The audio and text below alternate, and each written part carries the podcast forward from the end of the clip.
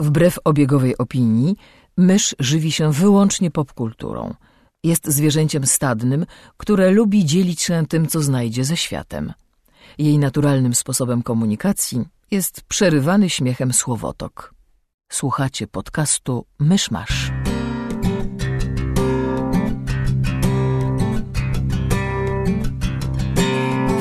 Drodzy słuchacze, jest poniedziałek, 29 maja 2017 roku, rocznica zdobycia Konstantynopola przez Turków. Zapraszam do 184 odcinka podcastu Myszmasz. Cześć, jestem Krzysiek Ceran, a ze mną przy mikrofonie są... Kamil Borek? I mysz oraz gość. Gościu, przedstaw się. Megun z bloga Katus Gikus. Oraz karetka za oknem. E, tak, ponieważ przyszło lato, więc nagrywamy przy otwartym oknie. Ja nie wiem, czy ta karetka się nagra, bo jak nie, to ta przerwa będzie bardzo dziwna dla naszych słuchaczy. E, przy okazji, w mieszkaniu są dwa koty i być może postanowią wziąć udział w nagraniu. Jeden siedzi pod mikrofonem, więc... Tak, e, nie było nas w zeszłym tygodniu z powodów e, różnych. E, Był odcinek e, sesji na podsłuchu, ale w związku z tym mamy dwa tygodnie newsów do nadrobienia, więc e, co pamiętamy, że się wydarzyło w popkulturowym świadku? No, największą rzeczą jest e, Wiedźmin! dla nas. Tak, Przepraszam. tak, do tego, do tego zmierzamy. Nie, nie mogłam powstrzymać swojego excitement. Platyż mysz Bagińskiego ogłosiło, że we współpracy z Netflixem przystępują do prac nad serialem Wiedźmin, który będzie serialem Netflixa, będzie produkcją anglojęzyczną. E, przy okazji to e, blokuje te oryginalne plany, bo Bagiński chciał robić film kinowy.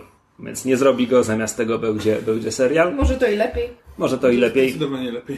E, Bagiński ma wyreżyserować przynajmniej jeden odcinek. W każdym I- sezonie. i będzie, i będzie producentem tam któregoś żełdu. E, no a poza tym zakładam, że jacyś Amerykanie z Netflixa wejdą i to zrobią. E, zobaczymy. Tak naprawdę nic więcej w tym momencie nie wiemy. Wiem, aha, no wiemy jeszcze, że Sapkowski będzie e, Konsultantem. konsultantem. Tak, czyli że będzie miał w tym większy udział niż w grach. Co zobaczymy, jak się skończy, bo też nie ukrywajmy, że abstrahując od tego, co sobie Sapkowski myśli, to CD Projekt zrobił z Wiedźmina globalną markę. Więc... Ale jak to przecież był tłumaczony na tyle języków przed grą? Tak, i był lokalną atrakcją w Europie Środkowo-Wschodniej. E, tak, więc y, nic więcej nie wiemy. Znaczy, do, do tego stopnia, że y, różne źródła podają różne informacje na temat tego, na czym tak właściwie serial ma się opierać. To znaczy, czy będą adaptować tom opowiadań, czy całą sagę, czy co będzie, no ale Prawa mają do wszystkiego, podejrzewam, zaczną od początku. tak, prawa, prawa Sezon mają- Bush. U. Chronologicznie pierwszy. Znaczy, wiesz co, w sezonie Bush tam mogli, znaczy mogliby z tego wyciągnąć parę elementów, natomiast to i tak jest, wiesz, fanfic. No, ale tak, Wiedźmin. Tak, e, innym tego typu newsem był. Znaczy nie tego typu. E, okazuje się, że serial Star Trek Discovery chyba naprawdę istnieje. Bo a przynajmniej, trailer. a przynajmniej istnieje go tyle, że da się z tego zmontować trailer. Więc, więc był pierwszy taki naprawdę pokaźny zwiastun, który, który coś pokazał.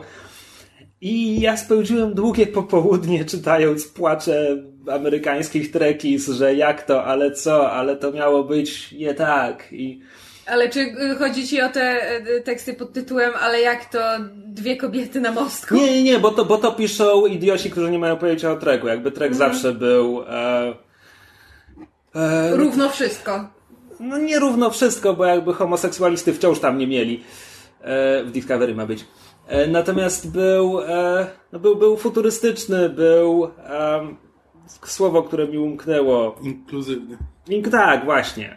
Pokazywał wyidealizowaną przyszłość, gdzie Ziemianie się zjednoczyli wszyscy i nawet udało im się zjednoczyć z paroma innymi planetami i w ogóle. Więc e, tak, więc jeśli ktoś płacze, że ojej, dwie kobiety na mostku, no to niech spada na drzewo, albo nie wiem, niech sobie poogląda Voyagera, bo jakoś przegapił, że 20 lat temu powinien był płakać. Znaczy i tak płakali, bo Voyager nie był dobry, ale to jakby e, to ogólnie e, zupełnie inna kwestia. Natomiast, natomiast e, ten zwiastun i te płacze e, trochę mm, stoją w sprzeczności z pierwszymi zapowiedziami castingowymi, bo Michelle Yeoh według informacji castingowych, które tam były parę miesięcy temu, ona nie gra pani kapitan statku Discovery. Ona gra panią kapitan statku Shenzhou, a kapitanem Discovery ma być Jason Isaacs, którego w tym zwiastunie kompletnie nie ma. Chyba, że ja zapomniałem, jak on wygląda. Więc tak naprawdę ten zwiastun może być zmontowany, nie wiem, tylko z pierwszego odcinka i może się okazać, że ta główna bohaterka grana przez aktorkę z The Walking Dead, której nazwiska nie pamiętam oczywiście. Sam, nie, nie Samira Wiley, to jest ta druga, mi się myliło. Więc nie będziemy nawet próbować. E, ale możliwe, że ona zaczyna jako, nie wiem, pierwsza oficer na, na pokładzie Shenzhou, które zostaje rozwalone i ona potem dołącza do załogi Discovery. Zobaczymy, co się stanie. Aczkolwiek to by była trochę fabuła z Voyagera, więc... Ale wiesz, płacze były też na poziomie stylistycznym, no bo w zwiastu nie są flary, a jeśli są flary, to ewidentnie to się rozgrywa w uniwersum filmów Abramsa, a miało być w podstawowym. Natomiast, e, znaczy... Daleko idące wnioski. Ale poważniejszy wniosek był taki, że Mundury. stylistycznie to się kupy nie trzyma. To znaczy, te, Słyszałam płacze mundury. no, no bo te mundury, w które są ubrani ci bohaterowie, one się bronią jako e, kontynuacja tego, co było w Enterprise, czyli w tym serialu, który był prequelem, tym ze Scottem Bakulą na fotelu kapitana. Tylko, że Enterprise toczy się, nie wiem, prawie 100 lat przed, przed Discovery, a Discovery ma się toczyć tylko 10 lat przed oryginalnym Star Trekiem, więc te, to przejście od tych od czegoś, co faktycznie wygląda jak mundury, do tych luźnych hipisowskich tunik, w których chodził Shatner i spółka, jest dość... E, no to się nie zgrywa stylistycznie, ale z drugiej strony w Star Trekach oni wymieniali te mundury co parę lat, jakby załoga, załoga Picarda chyba trzy razy zmieniała mundury, więc jeśli ktoś no naprawdę nie może tego przeboleć, no to sorry, to nie mój problem. To znaczy, ja czytałam te komentarze i po prostu niektórzy ludzie mają problem z tym, że serial w 2017 roku nie wygląda jak serial z 1960 i nie ma de- dekoracji z kartonu. Więc No nie to był dogodzisz. główny problem. Nie dogodzisz. A no jeszcze Klingoni są strasznie dziwni. E, Klingoni wyglądają jak wprost z filmu Abramsa wzięci, natomiast e, ponoć to mają być jakieś starożytni Klingoni, co się przebudzili z hibernacji czy coś tam. Bo Star Trek ma problem z Klingonami, tak? Bo oni w oryginalnym treku z Shatnerem byli po prostu ludźmi pomalowanymi na czarno, z mongolskimi wąsami. A potem w, chyba już w którejś klinówce jeszcze z ekipą Shatnera nagle zaczęli mieć takie pobrużdżone czoła, czy coś takiego. A może te pobrużdżone czoła pojawiły się w epoce Picarda. Nie pamiętam, nie znam się aż tak bardzo. I jakby przez 20 lat e, twórcy kompletnie to ignorowali i dopiero gdzieś tam w którymś kolejnym serialu, chyba w Deep Space Nine pojawiło się jakieś wyjaśnienie, że jakiś wirus genetycznie zmutował Klingonów w którymś momencie i dlatego przez jakiś czas wyglądali inaczej. Więc wiesz, to, to była poważna sprawa, w którą twórcy serialu musieli się zaangażować, żeby fanów w końcu jakoś, żeby dać im jakiś ochłap, e, kanoniczne wyjaśnienie. No a teraz wyskakuje Discovery ze, ze swoją wersją i nie wiem, będzie kolejny wirus pewnie. Wszystko można wyjaśnić wirusem. Co wiedział Ziemiański piszą Zachaje. Wow. Dobrze. Coś jeszcze chcesz o Star Treku? Czy Nie, absolutnie nie. Zacząłem myśleć już o kolejnym temacie. E, Sony podryguje, Sony jeszcze żyje. Tak. I mówi- Wciąż kontynuuje swój Spider-Verse bez Spidermana. Spider-Verse, tak. E, Bo ze, znaczy film z Venomem był zapowiedziany chyba jakiś czas temu, Tak, natomiast teraz powiedziano, że Tom Hardy zagra e, Venoma w, chyba w wydaniu, że to będzie Brock, aczkolwiek nie jestem pewien, czy powiedziano jaka to ma być postać. Jak wiadomo, jakby symbiont Venoma nosiło pie- 50 osób w komiksach, więc do wyboru do koloru. Ale zakładam, że to będzie Eddie Brock, no bo to jednak jest Venomowy standard. E, W tę wielką rolę oczywiście wcielił się e, Topher Grace lata temu, więc e, Tom Hardy będzie miał wysoką poprzeczkę do przebicia. E, Wszyscy wiemy, że oczywiście nikt nie wyobraża sobie innego Ediego Brocka niż, niż Topher Grace, no ale w końcu trzeba się z tym zmierzyć. Kim jest Topher Grace? Mówisz o filmach, czy mówisz o E, kreskówce? W Tak, trzecim Spider-Manie e, Sama Raimiego Topher Grace grał Ediego Brocka, który był Venomem. A Topher Grace to jest, oglądałeś That 70 Show? Tak. Główny To był bohater. główny bohater That 70 Show. Ach, ten, okej. Dobra, już wszystko jasne. Ale to nie jedyny projekt Sony ze Spider-Less Verse, bo już jakiś czas temu mówiono, że robią film o Silver Sable albo film o Black Cat, a teraz jakby oficjalnie powiedziano, że to, to będzie film o nich obu. E, Nawet e, dano mu tytuł, ma się nazywać bodajże Silver and Black. Albo odwrotnie, nie pamiętam. E, Dla przypomnienia, Bl- Black Cat jest podróbką Catwoman z komiksów Marvela. E, a Silver Sable to najemniczka z e, fikcyjnego środkowoeuropejskiego państewka, bodajże Symkari. Mówię bodajże, bo Marvel ma ich 50 i trochę się w nich gubię. Um, Znaczy, To chyba koty mm, harcują, e, ale one, one były bardzo mocno eksponowane, że tak powiem, w kreskówce Spidermana, bo ja, ja dobrze, dobrze pamiętam jakby te postaci. Niewiele postaci w sumie z tych To znaczy, złoczyńców tak bo, Spidermana y, kojarzę, ale... Black Cat to była Felicia, tak? Felicia serialach. Hardy, tak.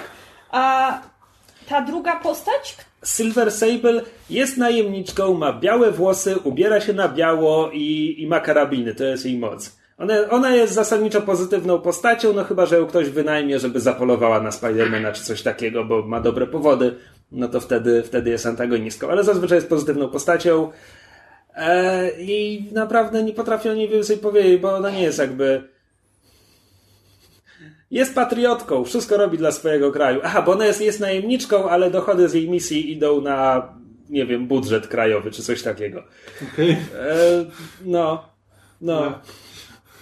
Czyli czekaj, amerykański rząd zajmuje się wynajmowaniem swoich żołnierzy innym siłom. Nie, jak to swoich żołnierzy. Silver Sable jest Aha, czyli- Symkari. Okej, czyli ona po prostu... Ona się najmuje ludziom poza Symkarią. Okej. A, że, że w sensie... A, dobra. Rząd symkarski na tym Symkarski, zarabia, dobra. bodajże. A przy okazji, e, a przy okazji. Symkaria jest e, jednym z wielu, wielu, wielu e, sąsiadów Latverii, więc jeszcze w historiach z doktorem tak. Doomem czasami się pojawia. Wygooglowałam sobie właśnie kim jest ta Silver, Silver Sable. I Ona nazywa jak... się bodajże Silver Sabinowa, czy coś takiego? Wow, ale wygląda jak postać, którą musieli kochać twórcy komiksów w latach 90. Bo karabiny, wąska talia, wielkie cycki, wielki tyłek. Wow. Czy, czy ją wymyślił? To tak wygląda. Nie wiem. Szczerze mówiąc, nie wiem, w którym roku zadebiutowała ta postać. E, Więc tak, więc Sony. No Sony podryguje, Sony robi dziwne rzeczy. Znaczy, ja absolutnie widzę film, gdzie jest najemniczka i, i złodziejka. e, I to po prostu może być porządny film rozrywkowo-sensacyjny, który jakby kompletnie przypadkiem będzie miał coś wspólnego z komiksami. I to niekoniecznie oznacza coś złego.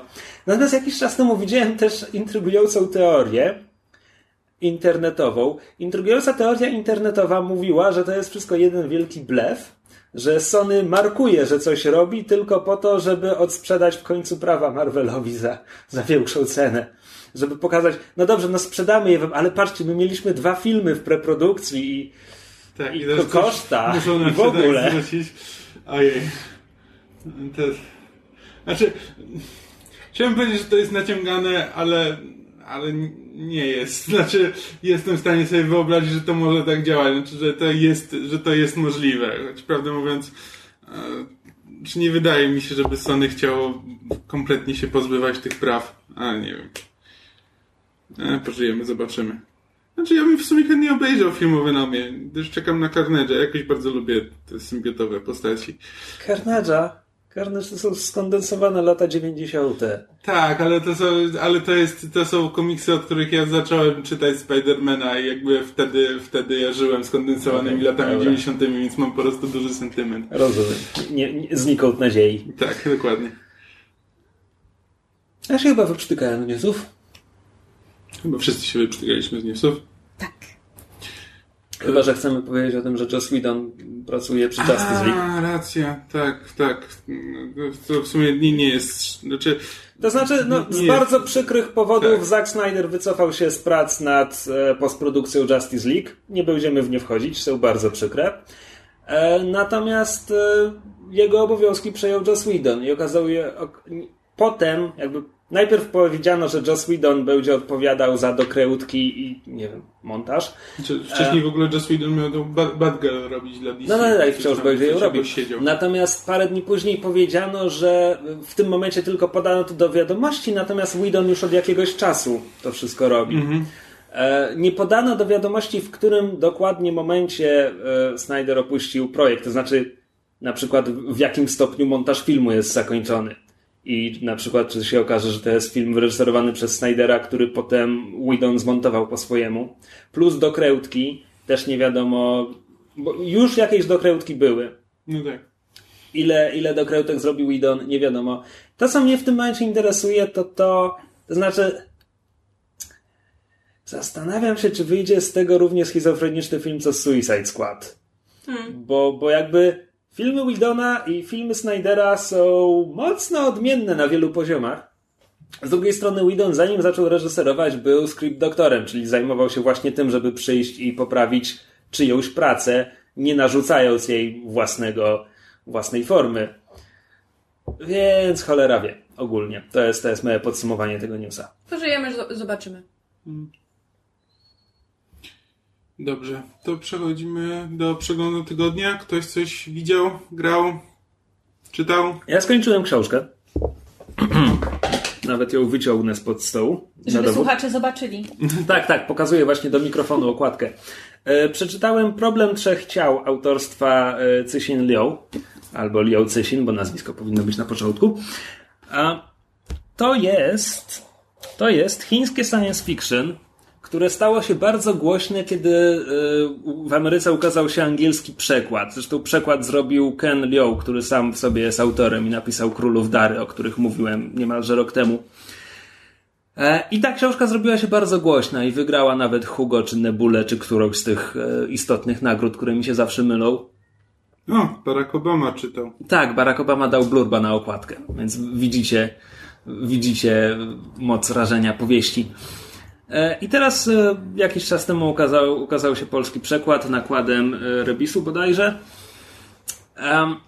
I to jest powieść, z którą ja mam duży problem. To znaczy tak, o czym ona jest? Żeby nie, żeby nie spoilerować, to mogę powiedzieć informacje, które jakby czytelnik dostaje tam na pierwszych 50 stronach. To wszystko się zaczyna w czasach rewolucji kulturalnej i parę lat później, kiedy jest jakiś tajny projekt naukowy komunistycznych Chin. I blurb naukowy nam mówi, że 40 lat później jakieś przerażające konsekwencje tego projektu naukowego mają się objawić.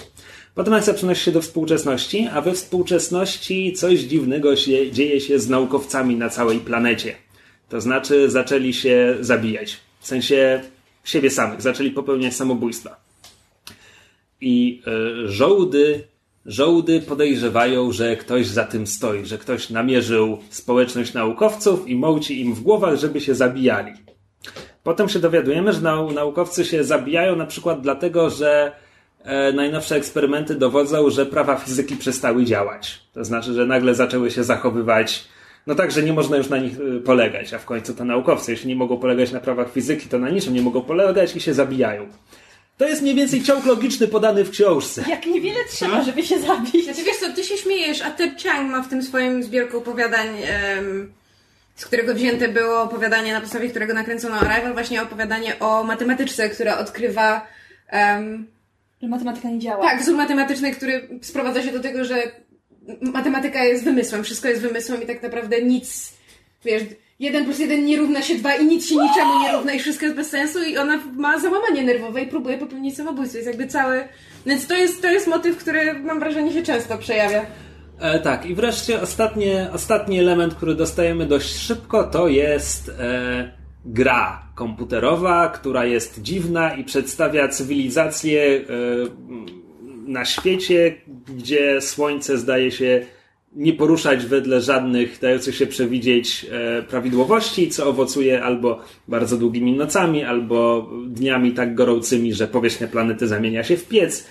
E, I cywilizacja na tej planecie E, lu- ludzie, ludzie mogą tam odwadniać swoje organizmy, żeby przeżyć te trudne dni, a potem, potem się nawadniają, kiedy klimat jest trochę łagodniejszy.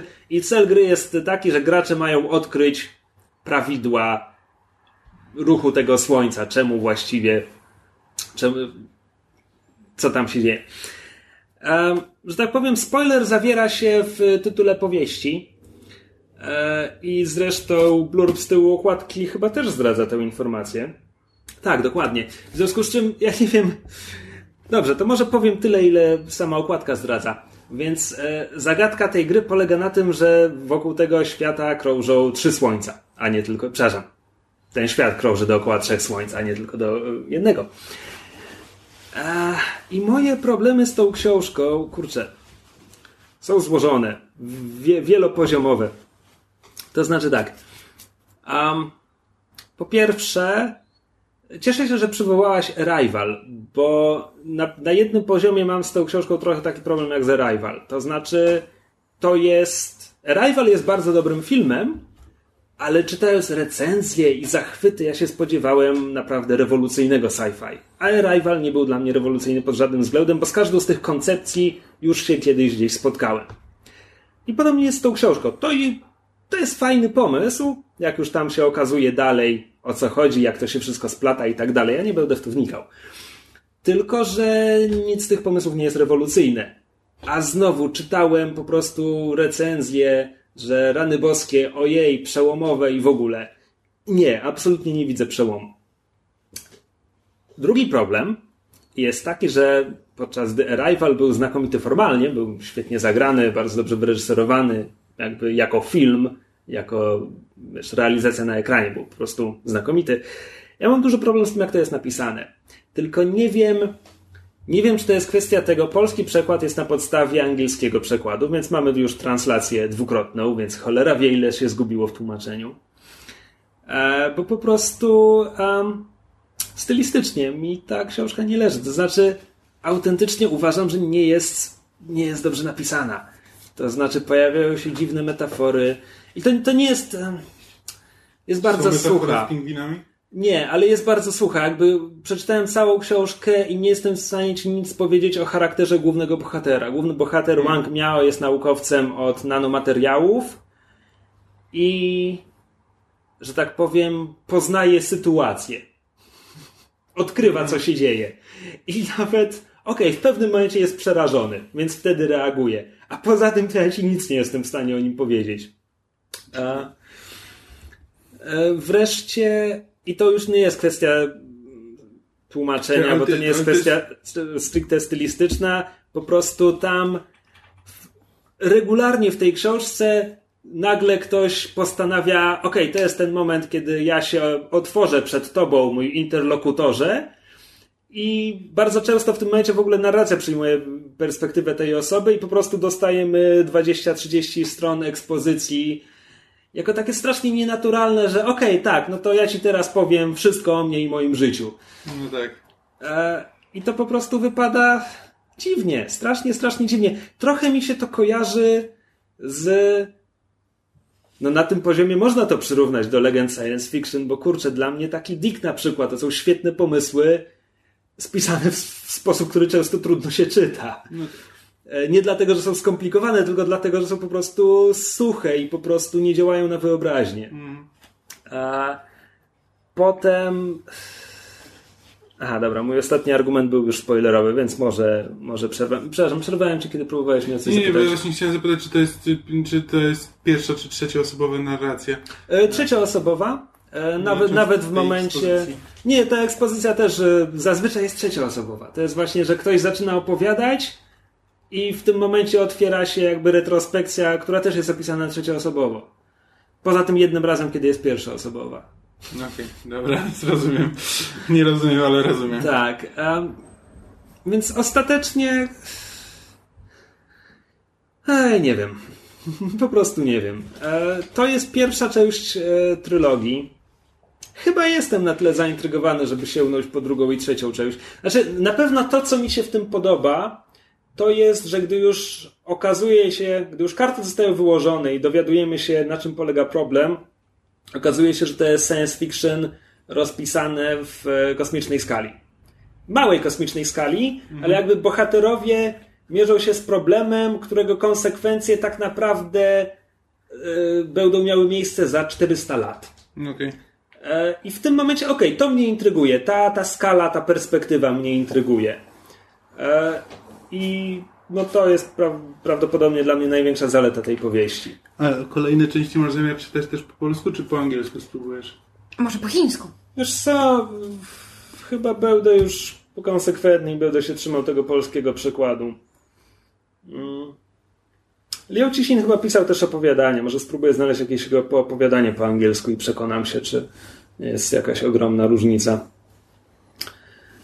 Um, dobra, to chyba, to chyba wszystko, jeśli o mnie chodzi. Chcemy porozmawiać o Handmaid's Tale? Mm, o książce? No. A nie wiem. Myślałam, że e, zanim przejdziemy do totalnej deprechy, to jeszcze e, opowiem wam o tym, jak można zrobić geekows geekowską reinterpretację Kopciuszka w książce. A, to, to Gikerella. Tak, przeczytałam książkę takiej, może nie debiutanckiej autorki. E, pani się nazywa Ashley Poston. Napisała książkę pod tytułem Geekerella. I, I sama nazwa wskazuje na to, o czym, o czym jest ta książka. Jest to oczywiście young adult, takie typowe, klasyczne young adult ze wszystkimi zaletami i wadami całego gatunku. E, I jest to, jest to, uwaga, to jest opowieść o dziewczynie, o tym naszym kopciuszku, która musi dostać się na wielki Comic Con, żeby wziąć udział w konkursie cosplayowym i zdobyć y, serce, czy zdobyć serce księcia, tylko tutaj nie mamy do czynienia z księciem, tylko mamy do czynienia z Nerdem w Fedorze. nie, to nie jest Ned Fedorze, to jest aktor, który został wybrany do odegrania głównej roli w remake'u, em, w pełnometrażowym remake'u jej ulubionego serialu z lat 60., czy, czy, czy, czy coś takiego. E, W ogóle w tym, w tym, e, w tym, w tej książce istnieje cały nasz świat popkultury razem z Harrym Potterem, z Gwiezdnymi Wojnami, z Firefly i tak dalej, a jednocześnie istnieje coś, co się nazywa właśnie Starfield, czyli to był tak. serial, który leciał w latach 60., y, miał ogromną bazę fanów, ale nagle został niespodziewanie skasowany, mimo że stał się kultowy, ale miał niezbyt dobrą oglądalność o kapitanie statku kosmicznego, który jest oczywiście nieustraszony i, i e, zdobywa serca kobiet i, i wcale nie jest Hanem Solo, bo Han Solo też istnieje w tym świecie i jest tam jakaś księżniczka, która na samym końcu poświęca życie po to, żeby go uratować, czy tam uratować galaktykę. Nie wiem, cała mitologia tego serialu jest jakaś strasznie głupia i jest po prostu wypadkową Firefly'a, Star Treka, y, Gwiezdnych Wojen i jeszcze paru innych rzeczy po, po, po, po, po, drodze. I mam, mam, z tym, mam z tą opowieścią taki sam problem, jaki miałam w Fangirl, bo po prostu te autorki young adult, które chcą robić geekowskie książki dla, dla młodzieży, nie potrafią wymyślić jakiejś, em, jakiejś oryginalnej franczyzy. Fangirl czerp- czerpała z Harry'ego Pottera, ta tutaj, e, ta tutaj czerpie ze, ze wszystkich możliwych e, science fiction i, i fantazy, jakie się, jakie się u nas pojawiają. Em, Także no, no, to było trochę śmieszne. No i to jest, to jest y, niestety bo, bolączka tych wszystkich książek, które próbują udawać, że, że tak jakby reprezentują fandom i w ogóle. A o fandomie w tej książce jest bardzo dużo, bo na przykład um, główna bohaterka, z racji tego, że jest reboot jej ulubionego serialu i ona jest oczywiście takim trufanem, no to ona ma, ona nienawidzi swoich, e, swoich em, sióstr przyrodnich, które uwielbiają ten nowy reboot tylko dlatego, że, że, gra tam, że, że gra tam przystojny aktor i że one uwielbiają tego aktora i że one tak naprawdę nie są trufankami, bo Wow. w ogóle przedstawicie dlaczego... Czekaj, czekaj, czekaj, czyli złe siostry Kopciuszka są fake geek girls. Tak. Okej. I idą, idą wziąć udział w tym konkursie cosplayowym tylko po to, żeby, y, Żeby go poznać, żeby poznać tego aktora. One wcale nie kochają tego serialu i jak one mogą. I ona próbuje udowodnić, że to ona jest tym jednym true wybrańcem. To znaczy, to, to, y, to nie jest główny motyw jej działania, bo y, głównie kieruje ją to, że jej ojciec, który tragicznie zmarł, a wcześniej jej mama, która również tragicznie zmarła, oni byli ludźmi, którzy zaczęli robić ten Excelsi-Con, bo to się, tak, się nazywa ten, y, tak się nazywa ten konwent. Oni go założyli i oni byli pierwszymi ludźmi, którzy wygrali konkurs cosplayowy na tym konwencie. I ona, i ona idzie, ona, ona jedzie na ten konwent y, z taką myślą, że ubierze się w suknię z cosplayu swojej matki, która cosplayowała księżniczkę ze Starfield lata, lata temu. No i no i to jest właśnie mniej więcej poziom tej książki. Ona jest jednocześnie tak śmieszna, ale jednocześnie jest tak głupia. Mamy dwa punkty widzenia, bo mam, poznajemy wydarzenia z punktu widzenia głównej bohaterki i z punktu widzenia tego głównego bohatera, czyli tego aktora, który został wybrany do odegrania e, tego, e, te, tego, tego e, kapitana ze Starfield. E, co, co jest ciekawe, ta autorka próbuje wpleść takie rzeczy, które fandom chciałby, żeby były w ich ulubionych serialach i ulubionych franczyzach. To znaczy, e, ten e, główny kapitan był taki, był przełomową rolą i przełomową postacią w popkulturze w, w tych latach 60., ponieważ był czarnoskóry. Więc nasz bohater też jest, te, też, też jest czarnoskóry. Um, pojawia się tam dosyć dużo, wątk, do, do, dosyć dużo wątków, parę postaci jest homoseksualnych w tej książce. Na przykład postać, która ma być dobrą wróżką chrzestną, czyli, e, czyli koleżanka z pracy naszej głównej bohaterki. A obie pracują w food trucku, który się nazywa e, Wielka Dynia. więc zgadnijcie, co potem się dzieje z Wielką Dynią. E, więc tam się dzieją te, te, te, tego typu rzeczy. E, ja mam ogromny problem z tym głównym bohaterem i z całym wątkiem romantycznym, ponieważ oni się w sobie zakochują przez SMS-y. To już nawet nie jest przez Messengera, tylko oni jeszcze piszą do siebie SMS-y, kto tak robi. Nikt już, nikt, już tak nie robi. No i nie da się uwierzyć w ten, w ten ich wątek romantyczny, ponieważ oni przez miesiąc po prostu wymieniają ze sobą parę SMS-ów i odkrywają, że są naprawdę trugikami i tak dlatego się w tobie sobie zakochują przez to. O. A oczywiście na samym końcu ona... Bo w tej książce, nie, tej książki nie da się zaspoilerować, bo to jest retelling Kopciuszka, wszyscy wiemy jak tam ta baść się kończy.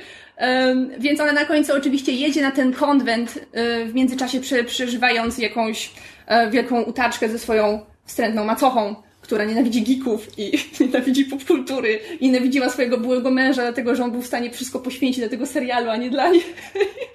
No i oczywiście y, ona co prawda nie wygrywa konkursu na koniec, ale zajm- zajmuje drugie miejsce i udaje się jej poznać tego aktora i w wyniku, w wyniku splotu różnych wydarzeń dowiadują się, że są naprawdę tymi, tymi że, to, że oni ze sobą przez cały czas rozmawiali przez te SMS-y, e, a żeby było, żeby było śmieszniej, to ona prowadzi, ona jest blogerką i ona prowadzi bloga, e, na którym analizuje wszystkie odcinki Starfield i pisze o tym, jak bardzo nienawidzi tego aktora, który został wybrany, żeby odegrać tą główną rolę. A najbardziej mi się podobało to, że złe siostry Kopciuszka w tej bajce w tej, w, tej, w tej książce są złe, ponieważ nie są blogerkami, tylko są vlogerkami modowymi i urodowymi i prowadzą kanał na YouTubie i dlatego są złe, bo są takie puste i rozpuszczone, tylko mu rozmawiają o kosmetykach. Ja sobie od razu O, pomyślałam, no nie wiem dlaczego pomyślałam o Pawle. Paweł jest pusty i mówi tylko o Paweł kosmetykach. jest vlogerką, no i dlatego to, to mi się skojarzyło. Paweł Opyto jest złą siostrą Kopciuszka. Widzę to. W, każ- w każdym razie książka w, w, swojej, w, w zbiorze swoich osobistych głupotek i tego, jak, jak pira, piramidalnie durne są, to, są niektóre pomysły w fabule, tak żeby przełożyć Kopciuszka na, na fandom i e, na kulturę konwentową i kul, ku- kulturę Tumblra i, i tak dalej. To, to, jest, to jest strasznie głupie w tej książce, a jednocześnie jest strasznie śmieszne. No, a przy okazji nie udaje się jej uniknąć podstawowych błędów wszystkich young, young adult typu instalow przez SMS-y na litość boską. I to, że oczywiście wszystko się musi skończyć pięknie i że bohaterowie nigdy nie wyjaśniają sobie niektórych rzeczy. Wiesz co, ja rozumiem, ja, ja rozumiem pretensje do Instalove, natomiast nie rozumiem pretensji do SMS-ów, bo my tutaj z siedzącym Kamilem żeśmy spędzili lata całe rozmawiając ze sobą na gadu-gadu, kiedy już No istniały właśnie, Facebook. komunikator. Nie, ale kiedy, kiedy już istniały Facebooki i wszystkie inne lepsze komunikatory, ale myśmy siedzieli na gadu. Nie, ale to jest po prostu, wiesz, to, y, to jest problem wszystkich retellingów Kopciuszka, że przełożenie tej historii na nasze współczesne realia musi się odbić od naszej technologii i od, naszych, od naszego prawodawstwa, jeżeli chodzi o opiekę nad y, swoimi y, adoptowanymi dziećmi. Bo raz tutaj y, problem tych SMS-ów, że osoba, która prowadzi bloga albo osoba, która jest bardzo znanym aktorem, oni nie używaliby SMS-ów, tylko jednak używaliby czegoś nowszego, jakiegoś Whatsappa, Messengera i tak dalej. A po, drugie, to, że osoba, która prowadzi bloga i jest w pewnym momencie trochę medialna, może zamknięta w sobie, ale jednak ma kontakt ze światem, daje się tak tłamsić przez tą matkę zastępczą, która tak naprawdę wystarczyłby jeden telefon do, do, do, do, do jakichkolwiek służb, y, żeby, żeby jej to dziecko odebrali, to po prostu w, naszych, w naszej rzeczywistości, w naszych czasach to nie wiem, co by trzeba było wymyślić, żeby to się, żeby to się sprawdzało. Bo, to, bo to po prostu to jest strasznie naciągane, jeżeli się to, Znaczy, jeżeli no się to tak, przełoży. No, albo trzeba ten retelling, rok. retelling robić, e, że tak powiem, w tych samych e, realiach baśniowych, czyli na przykład tak jak było mm, Gilded Ashes, o których ja chyba mówiłam w podcaście, który jest jakby, wiesz, w, w realiach baśniowych, tylko po prostu jest na nowo opowiedziane w trochę innym sztafarzu. Albo trzeba, tak jak nasza ulubiona e, seria, czyli te Lunar Chronicles, gdzie po prostu już totalnie, totalnie idziesz w, w zupełnie innym kierunku i zachowujesz tylko drobne elementy wspólne, czyli właśnie tam, wiesz, samochód jako dynia, takie właśnie drobne, wiesz, elementy, zgubiona no, noga cybertroniczna jako ten zgubiony bucik i tak dalej, i tak dalej. Trzeba po prostu umieć wykorzystać te elementy. Przepraszam, ktoś zgubił nogę? Co? Tak, w Cinder, czyli w retellingu Kopciuszka w wykonaniu Marisy Meyer, która ma całą serię o tym, że opowiada właśnie na nowo w kosmosie i po prostu w takiej, w, takiej w, w, w otoczce e, science fiction. Tam e, główna bohaterka jest cyborgiem i na balu gubi stopę. I to jest sounds stupid, ale, Ale to jest jest fajne. Zdarza, zdarza się najlepszy. Znaczy, niestety seria jakby um, z książki na książkę, tak. Poziom jej spadł niestety. Ale, ale to jest nadal jedna z tych fajniejszych serii Young Adult, które, które czytałam i ma jedną bardzo fajną rzecz, to znaczy ma jedną e, taki malutki spin-off czy one-shot, to znaczy ma książkę z punktu widzenia e, antagonisty, która moim zdaniem jest fantastyczna. Tak. No. To tyle o Young Adult dzisiaj. To, to chcemy teraz przejść na motywy depresyjne Handmaid's Tale, czy na przykład, czy chcemy obie poczekać, aż obejrzymy serial i wtedy zrobić taką kumulatywne e, porównanie jednego z drugim? Ja bym poczekał. Dobrze. To taki teaser zrobiłyśmy. Ale jeśli chcesz klimatów depresyjnych, to spokojnie, e, znajdą się. A tak, bo obejrzeliście The Keepers. Tak. Tak. E, czyli siedmiodcinkowy serial dokumentalny Netflixa, o którym ja wchodząc w to wiedziałem tylko, że jest o e, zakonnicy, która została zamordowana 40 parę lat temu i tam po dwóch miesiącach znaleziono zwłoki, ale nigdy nie rozwikłano zagadki morderstwa, więc myślałem, że po prostu będzie o zamordowanej zakonnicy. A jest gorzej, jest dużo, dużo gorzej. Przez pierwszy odcinek było i przez pierwszy odcinek to było dokładnie takie true crime, jakie wcześniej, do, do, jakiego, którego, do jakiego wcześniej przyzwyczaiła nas e, telewizja, bo w ostatnich latach bardzo popularne było The Jinx od, o- od e, HBO o e, Robercie Darście, e, który jest podejrzewany o trzy morderstwa, e, a jednocześnie pochodzi z bardzo bogatej nowojorskiej rodziny deweloperów, więc zawsze udało mu się jakoś umknąć przed wymiarem sprawiedliwości. Było Making a Murderer też od Netflixa, również bardzo dobry serial. E, I, to, on, I one, bo, i był, był też podcast, serial, też o tym samym, o rozwiązywaniu zagadki tajemniczego morderstwa z przyszłości. I wydawało się, że The Keepers będzie właśnie takim serialem, że będzie się skupiał, skupiał głównie na sprawie kryminalnej, podczas gdy w drugim odcinku okazało się, że em, temat Sprawa jest zabójstw- grubsza. że sprawa jest grubsza i temat zabójstwa siostry Kathy Seznik em, jest przyczynkiem do tego, żeby opowiedzieć o tragedii molestowania em, dzieci w, w Baltimore przez, przez księży i o tym, jak Kościół to ukrywał. I to jest bardzo ciężki temat i przez to ten serial się naprawdę... Trzeba mnóstwo samozaparcia, żeby go oglądać, bo jest trudno. Ja zadam teraz głupie pytanie, bo ja nie oglądałam filmów oscarowych od lat, ale czy ten film o... Nie, Spotlight toczy się w Bostonie. A widzisz, też Molestujących książek nie brakuje, więc... Słyszałam molestujących książek. Przepraszam. E, to nie jest temat do śmiania. Kontynuuj. Baltimore. Księża. To znaczy tak, no więc, więc jest kwestia morderstwa z 69, e, jest kwestia molestowania i również znęcania się psychologicznego, bo potem jeszcze wyskakuje jakby taka no właśnie chciałem powiedzieć bardzo niewiarygodna historia i, i to jest część problemu, ponieważ nikt jej nie wierzył, bo, bo tam w pewnym momencie się okazuje, że jedna z tych molestowanych dziewczyn e, że molestujący ją ksiądz e, zabrał ją gdzieś poza miasto, żeby pokazać jej zwłoki tej zakonnicy. E, I tak się te dwie sprawy wiążą. Również z tym, że e, Kathy Seznik miała zginąć przez to, że niektóre z tych dziewczyn przyszły do niej, żeby jej powiedzieć, co się dzieje. Bo ona była ich nauczycielką w szkole, w której ksiądz bardzo wysoko postawiony miał molestować kilkadziesiąt, o ile nie kilkaset nawet, nawet dziewcząt. I to molestować w okropny sposób, tak że zniszczył życie wielu tym osobom na wiele, wiele lat. I em, serial wychodzi z takiego momentu, że em, panie, które w tym momencie już mają po około 70 lat, czyli te, te dziewczyny, które w tamtym w 60, w- pod koniec lat 60. y, były uczennicami tej siostry zakonnej, one tak, y, dwie z nich tak jakby formują taką grupę, że chcą em, chcą się dowiedzieć, co się tak naprawdę stało i szukają świadków, szukają zeznań, badają dokumenty, robią swój własny research, który pozwala im kontaktować się z pozostałymi osobami, które ucierpiały e, w, w tamtych latach e, w e, tamtej szkole. I, i co? To znaczy, to jest, to jest serial, który, tak powiem, uderza w wiele emocjonalnych strun, bo kiedy słuchasz właśnie tych 60-letnich kobiet, które opowiadają o tym, jak były molestowane, kiedy były nastolatkami, to jest straszne. E, kiedy słuchasz o tym, jak e, Kościół katolicki grał w trzy kubki, że zacytuję Robina Williamsa, gdzie jest ksiądz, gdzie jest ksiądz, z parafii do parafii, w której parafii jest ksiądz, to po prostu, no każdy może zostać antyklerykałem, e, słuchając o czymś takim. A z drugiej strony masz te dwie, powiedzmy, główne bohaterki, właśnie te, te dwie emerytki, które, które stają się takimi, wiesz, Nancy Drew na emeryturze i to jest strasznie sympatyczne, kiedy one jakby rozmawiają z, z ludźmi, rozmawiają e, nie wiem, z, z, jakimś brodatym starcem, który był e, policjantem te 40 lat temu. I, i, I wiesz, i kiedy, i kiedy ta kobieta mówi do kamery, że no tak, porozmawiam mu. Nie, nie uwierzę w ani jedno jego słowo, będę, będę szukać, czy się zdradzi. E, no i to jest bardzo sympatyczne. A potem w innych momentach ten serial po prostu.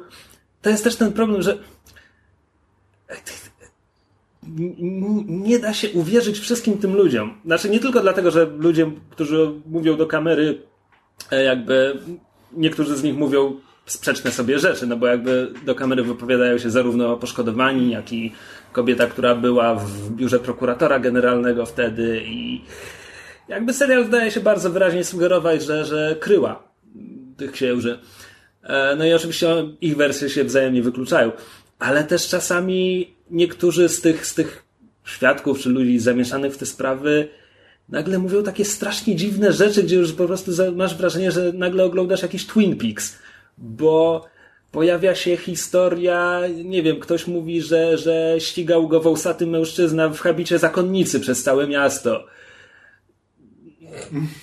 Jakby najdziwniejszej historii nie przytoczę, bo a, niech was zaskoczy w trakcie, w trakcie oglądania ale no jest to strasznie dziwne, strasznie dołujące, ale z drugiej strony widzisz też, że, no, że część tych ofiar jednak była w stanie jakoś poukładać sobie ży życie i że jednak tak, przydarzyło im się coś strasznego, ale to, nie, to ich nie zniszczyło mimo wszystko. No i jakby strasznie im kibicujesz teraz, żeby, żeby jednak na raz, żeby żeby w końcu prawda wyszła na Ewę, tak? Kto stoi za morderstwem. Z drugiej strony, żeby.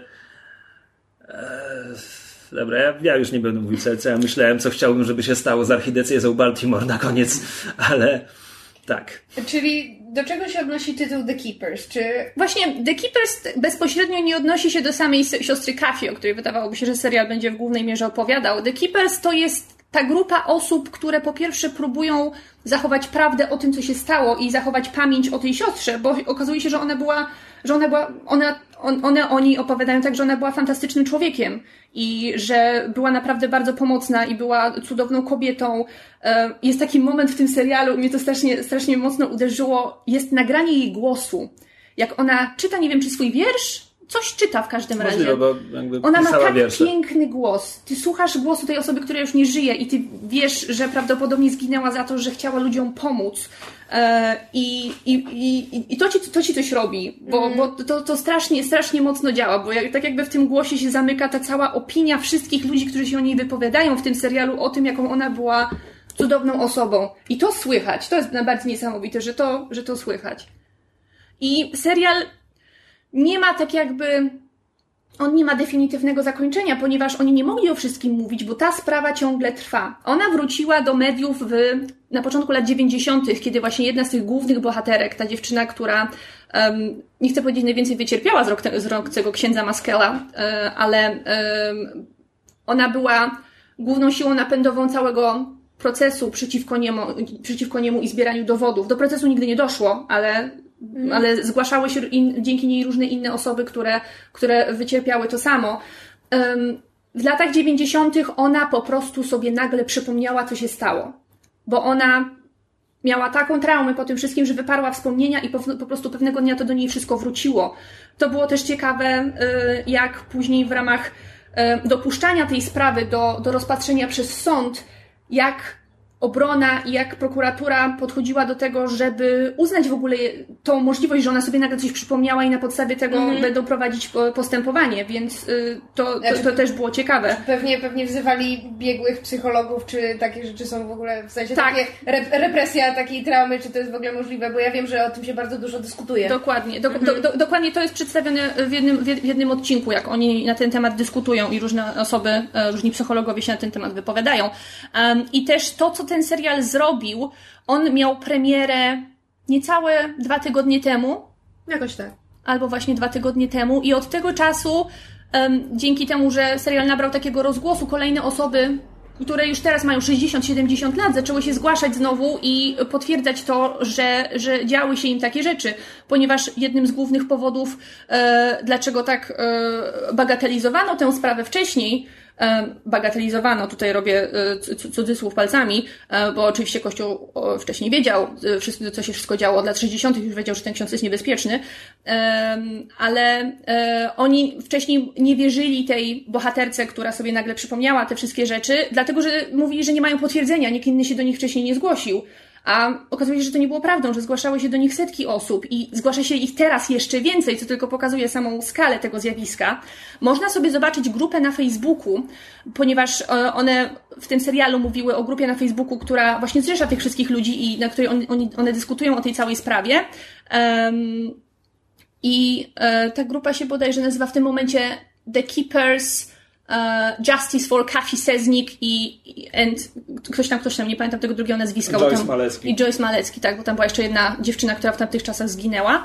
Em, I można sobie zobaczyć, że oni do teraz dyskutują, do teraz szukają śladów, do teraz em, kreują różne teorie na temat tego, co się stało. Znaczy taki społe- społeczny cold case się z Tak. tego zrobił. Więc to nawet to nie jest ten, y, to, to, to nie jest e, to samo, co się działo w przypadku The Jinx i Making a Murderer, kiedy społeczność internetowa tylko mogła snuć własne fanowskie teorie na temat tego, kto jest winny, tylko tutaj naprawdę ten internet ma taką siłę oddziaływania, że może wyciągnąć kolejnych świadków i kolejne osoby, które rzeczywiście mają związek z tą sprawą i mogą doprowadzić do tego, że ona w pewnym momencie zostanie zakończona.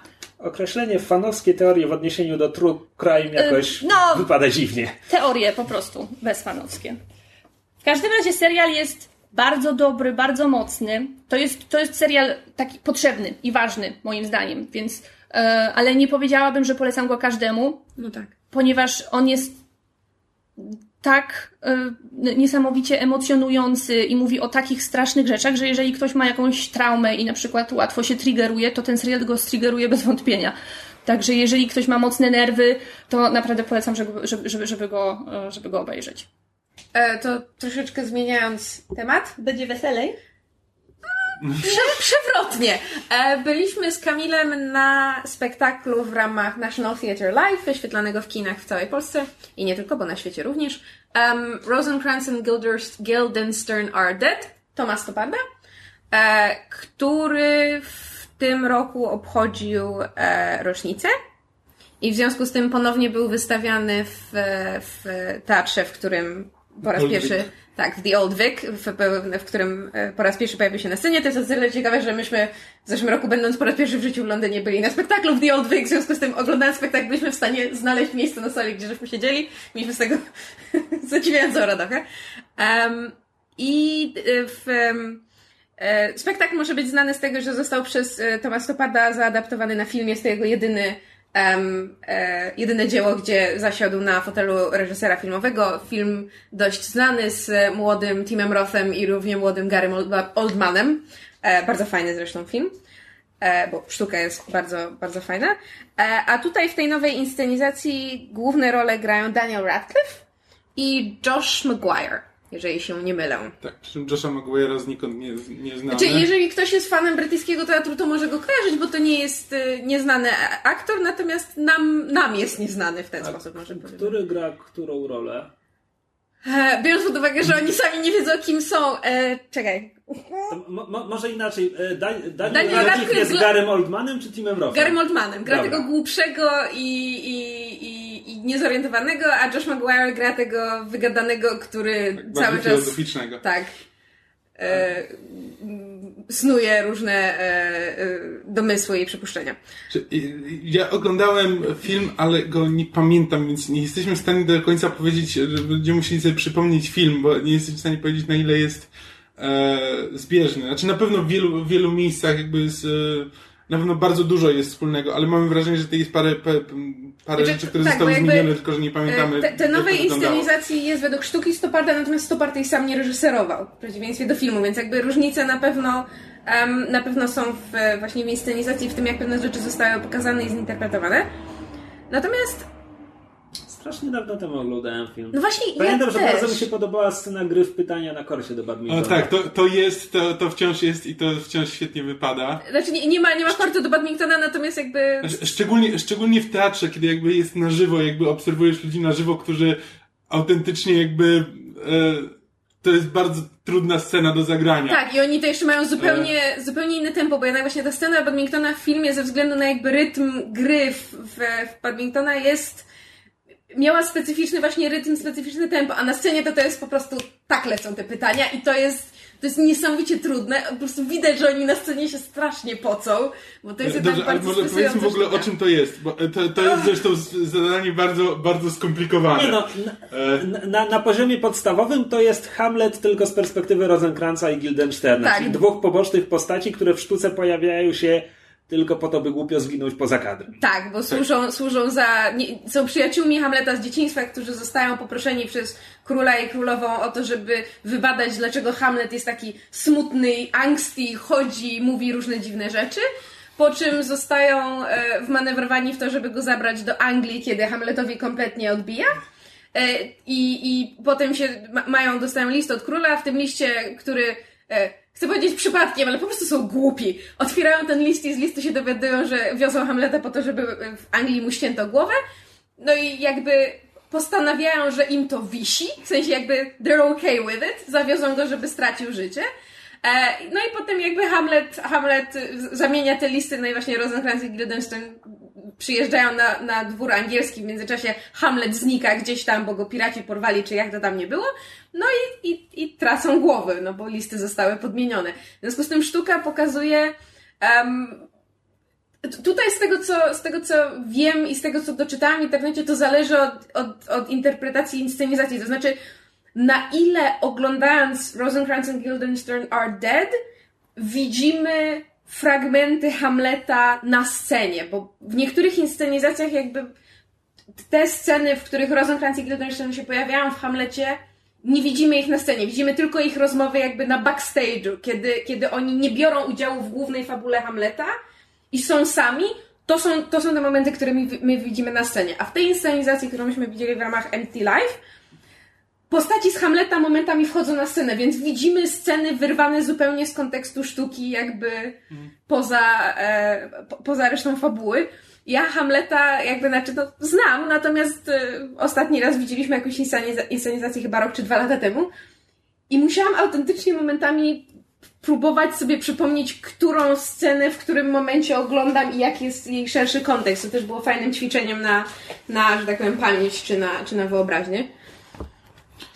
E, tak, jakby my, Rosencrantz i Guildenstern jakby w tej, w, w tej sztuce jakby są postaciami e, fikcyjnymi. Znaczy to oni żyją, to nie jest tak, że my jakby próbujemy oglądać postaci, które jakby żyją w świecie, który mógłby istnieć i są ten, tylko to są postaci w sztuce. Oni autentycznie żyją tylko wtedy, kiedy mają się akurat pojawić na scenie.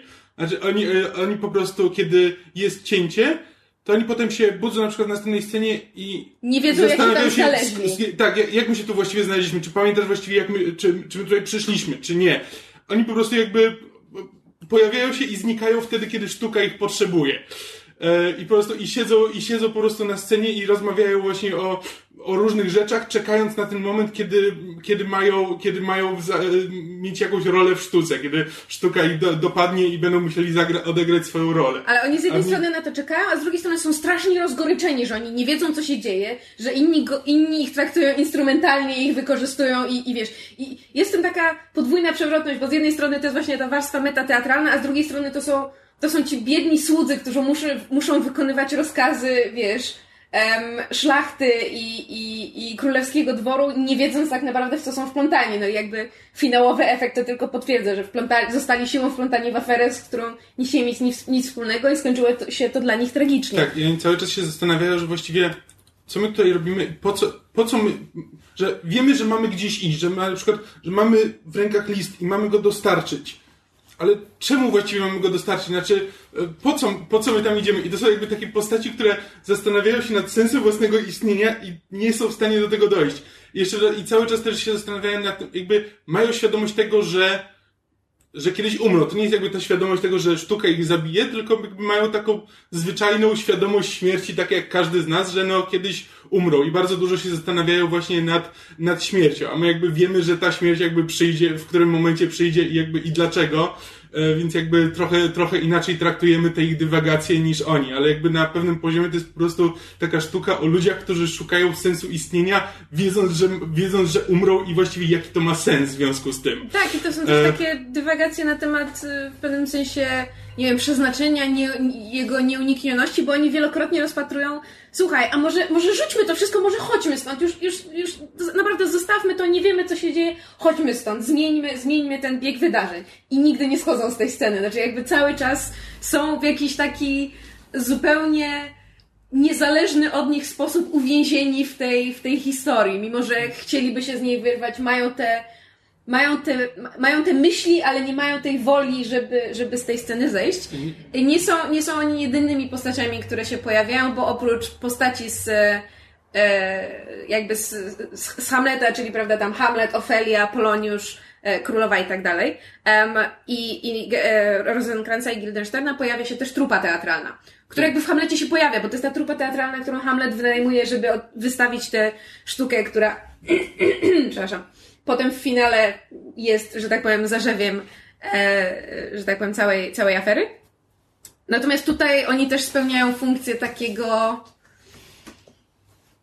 Czy- d- d- świadomego komentarza i właśnie tej takiej może nie ściany, od której Rosencrantz i Guildenstern odbijają swoje pytania, bo jakby ten przewodnik tej trupy jest bardzo zaangażowany i on bardzo wiele rzeczy próbuje em, wytłumaczyć. Natomiast ja w sumie z, z tą trupą teatralną mam największy problem, bo nie do końca wiem, jaką funkcję ma spełniać oprócz właśnie takiej meta, kolejnej metanarracyjnej na zasadzie em, życie aktora, rola teatru, e, prawdziwość emocji odgrywanych w teatrze versus e, wiara widza, czyli jakby to zawieszenie niewiary i zaangażowanie emocjonalne, to się wiąże z tym tematem śmierci, o którym Znaczy, wspominał to, to jest Kamil. jakby to, to, to, to jest takie trochę skontrastowanie tego, że jakby jak oni rozmawiają, to jakby Rosencrantz i Guildenstern rozmawiają jakby z perspektywy osoby, która jest w sztuce, ale nie wie, że jest w sztuce, a jakby a aktorzy, a aktorzy rozmawiają jakby aktorzy są jakby pogodzeni z tym, że oni są tylko aktorami i to jest jakby całe ich życie i oni jakby rozmawiają z perspektywy osoby, która po prostu no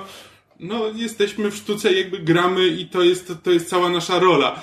E, I i to jest jakby tak na, na, na, na takim właśnie poziomie, że oni sobie po prostu rozmawiają tam o swoim życiu. Oni o swojej sztuce, tamci o swoim, tamci o swoim życiu, ale jakby w ramach, w ramach całego przedstawienia, no to oni właśnie rozmawiają o, w, Tym samym. o tym samym, tak, i jakby w, jak ten, jak ten teatr jak przedstawienie tego, co widzimy w teatrze ma się do tego, co jakby przeżywamy, przeżywamy na co dzień i tak dalej.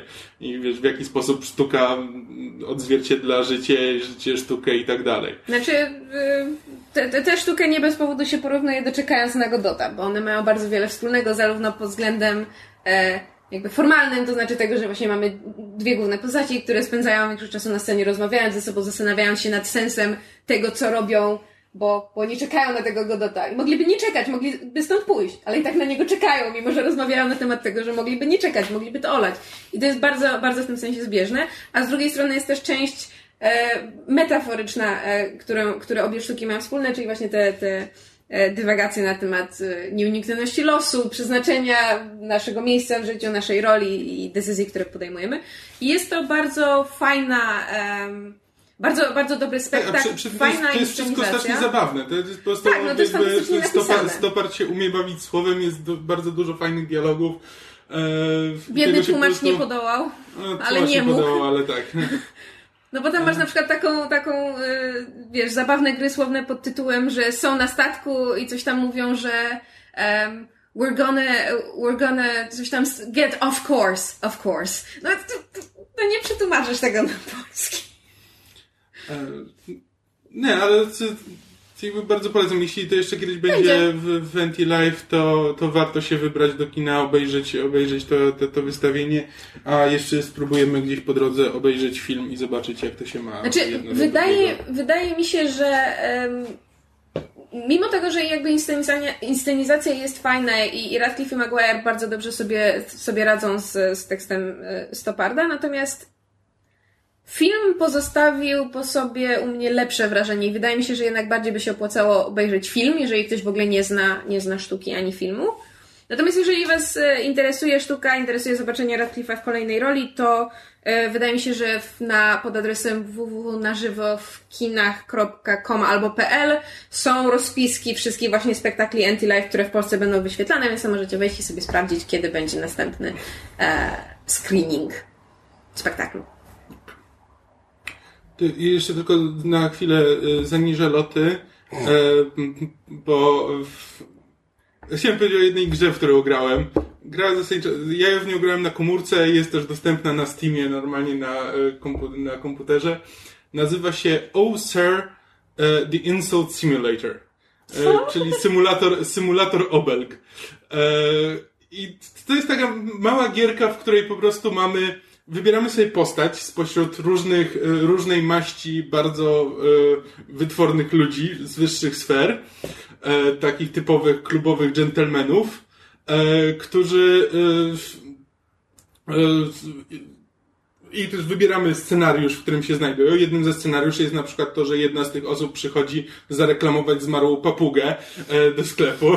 Jakby tak, jest, jest ten element meta, gdzie jakby sporo jest z, z Monty Pythona. E, I gra polega na tym, że i można w nią grać jakby samemu z, przeciwko sztucznej inteligencji albo z innymi graczami e, przez internet. I polega to na tym, że e, próbujemy budować obelgi z części zdań. Znaczy, że mamy, mamy listę takich części zdań, rzeczowników, czasowników, przymiotników e, i różne- ten, i tam parę, parę tam dodatkowych e, e, no, potrafią być pojedyncze, pojedyncze słowa, czasami tam jakieś większe, większe fragmenty zdania. I budujemy z tego obelgę, czyli i, i robimy to turowo, czyli z tego, z tej puli różnych słówek najpierw, najpierw jeden gracz wybiera, y, na przykład wybiera słówko, no wszystko, wszystko jest po angielsku, ale no powiedzmy, że wybiera e, you, a potem następny wybiera your mother i potem budujesz, e, że skoro wybrałeś you, to wybierasz teraz you smell. Potem następny wybiera your mother dances like. I, i budujesz z takich Okej, części czyli próbujesz... każdy, każdy gracz buduje własne zdanie, Tak. ale dobierają ze wspólnej Ale dobierając puli ze wspólnej puli. e, wybierając e, człon zdania z puli, eliminują go z puli? Tak. Okej. E, I oprócz tego mają jeszcze swoje, dwa, z- e, dwie, dwa takie człony, które są tylko dla nich. E, i Jeśli wypiją filiżankę herbaty, to mogą je wymienić na dwa inne. E, Oczywiście. Przepraszam, czy, czy filiżanka herbaty jest jednokrotnego użytku? tak, e, w Dobra. każdej... e, Okej. Znaczy, w, tak, na, na każdy pojedynek. Okej, bo próbuję sobie wyobrazić cel i jeszcze go nie widzę. E, Dobra zabawa, Krzysiu. Nie, nie, ale czy, czy, czy jej punktuje Tak. obelgę na koniec? Na Tak. jakiej podstawie? Liczy się, po pierwsze, każda postać ma e, czułe punkty. Znaczy, że jest na przykład e, starszy, starszy gentleman, który e, do, do, jakby przeciwnik dostaje dodatkowe punkty, jeśli wspomni coś związanego ze współczesnym światem. E, że na przykład, że e, jeśli powie twoja matka wciąż korzysta z Windows Vista, to dostaje dodatkowe punkty. Albo, albo starsza pani, która ma jakby wszystko na punkcie jej wieku, jeśli, e, jeśli ten. To jest część dodatkowych bonusowych, bonusowych punktów za rzeczy związane z danym scenariuszem. E, w zależności od tego, gdzie on, się, gdzie on się rozgrywa, jeśli to jakoś jest związane z tym, gdzie jesteście, e, albo o co się toczy kłótnia, to, e, to też dostajesz dodatkowe punkty, e, a też a przede wszystkim liczy się to, jak długa jest ta obelga. Znaczy chodzi po prostu o to, żeby jak najdłużej dobierać te, em, e, s- próbujesz dobierać, dobierać te części jak najdłużej, tylko że nie wiesz, w którym momencie ktoś ci zabierze to, co jest ci potrzebne do złożenia dalszego zdania. A jeśli nie zbudujesz pełnego zdania na koniec tury, e, to po prostu całość, całość ci przepada.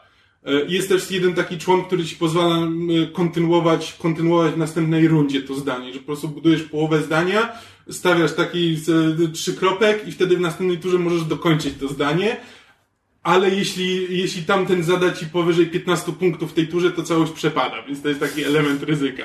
To jest po prostu taka śmieszna gierka, która jakby mogłaby dotyczyć czegokolwiek. To mogłoby być po prostu, wiesz, na punkty granie, dobieranie, dobieranie jakichś tam symboli z, e, z woreczka i dostawanie za nie punktów. Ale, ale to, to dobierasz takie zabawne, e, zabawne obelgi, które jeszcze w dodatku są, każda postać ma głos i jakby one są, to jest taki typowo, typowo mechaniczny, znaczy nie typowo mechaniczny, to jest jakby odegrany przez prawdziwych, e, przez prawdziwych ludzi. Każda, każda No tak, postać to ma brzmi- specyficzny głos, brzmi jak ale głos brzmi, GPS-a. tak, ale brzmi, brzmi porwanie, że tak, Za 15 metrów twoja matka. dokładnie. Tak, w związku z tym ja siedząc w toalecie i czytając książkę, jak człowiek słyszę za ściany obelgi, które na mnie lecą. Ale czy, Bo Kamil gra. e, e, czy to są takie hamskie wulgaryzmy, czy to jest bardziej Nie, Nie, nie, nie, to jest tak jak właśnie Monty Python, czyli your mother, nie, Tak, że your mother można, was a można, nawet, hamster. tak, można nawet złożyć, że twoja matka była chomikiem, a twój ojciec się, śmierdzi jagodami. E, a, bo to jest jeszcze element, jednym z najważniejszych członów, które trzeba dobierać, to są łączniki, znaczy end. E, bo to pozwala ci przedłużyć obelgę. No Możesz tak. powiedzieć, że twoja matka jest właśnie tym i tym. I jeśli, jeśli zdołasz zabrać to end, przed, zanim tamten zdoła zbudować swoje pierwsze zdanie i zabrać ci to end, to możesz kontynuować dalej, to, e, dalej tą obelgę. To jest taki też element, tylko że też nie, musisz się zastanowić, w którym momencie zabrać to end, bo możesz najpierw spróbować zbudować e, twoja matka śmierdzi jagodami i twój ojciec coś tam, coś tam, albo możesz spróbować, żeby jak najszybciej zabrać to end, że twoja matka i twój ojciec śmierdzą jagodami. E, Więc też musisz decydować, w którym momencie chcesz zabrać, e, chcesz zabrać ten spójnik. E, grałeś w to w większości z ludźmi, czy w większości z komputerem? E, Różnie, znaczy z, z ludźmi niestety jest ten problem, że trzeba chwilę, trzeba chwilę poczekać, zanim ci kogoś znajdzie, bo to musi być, no to musi być na żywo rozgrywane, więc e, musisz kogoś znaleźć, kto akurat w tej chwili gra. To potrafi trochę potrwać, e, więc czasami jak mi się nie chce tylko na szybko, na szybko sobie coś, ten, to wtedy odpalam jakiś pojedynek z komputerem. Przy czym komputer no to dobiera, dobiera to bardzo losowo, więc to wychodzą takie bardzo absurdalne rzeczy, które nie zawsze są takie śmieszne, jakby z ludźmi, z ludźmi jest trochę ciekawiej. E, ludzie próbują, próbują to zrobić tak, żeby to było, e, żeby to miało sens, a nie tylko, żeby było poprawnie gramatyczne, a jakby nad tym się głównie skupia komputer. E, ale, ale to jest właśnie, znaczy, mówię, można, można w to zagrać na komputerze, bo to jest dostępne na Steamie, ale nie bardzo widzę, znaczy to jest najfajniejsze właśnie po to, żeby sobie tam chwilę zagrać, jak masz chwilę wolnego, gdzieś jesteś na mieście, e, to sobie wtedy możesz, możesz odpalić. Mm, Ale taka bardzo przyjemna, bardzo przyjemna mała gierka i polecam.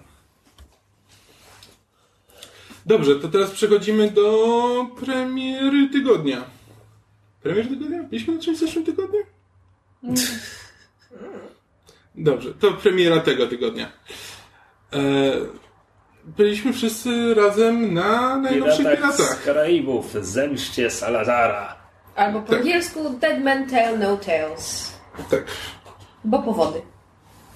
Tak, e, jest to, jak sama nazwa wskazuje, piąta część cyklu Piraci z Karaibów, która jest przede wszystkim sequelem do oryginalnej trylogii, aczkolwiek nie olewa kompletnie czwartej części, bo bierze z niej tam trzy elementy. Ja naliczyłem trzy.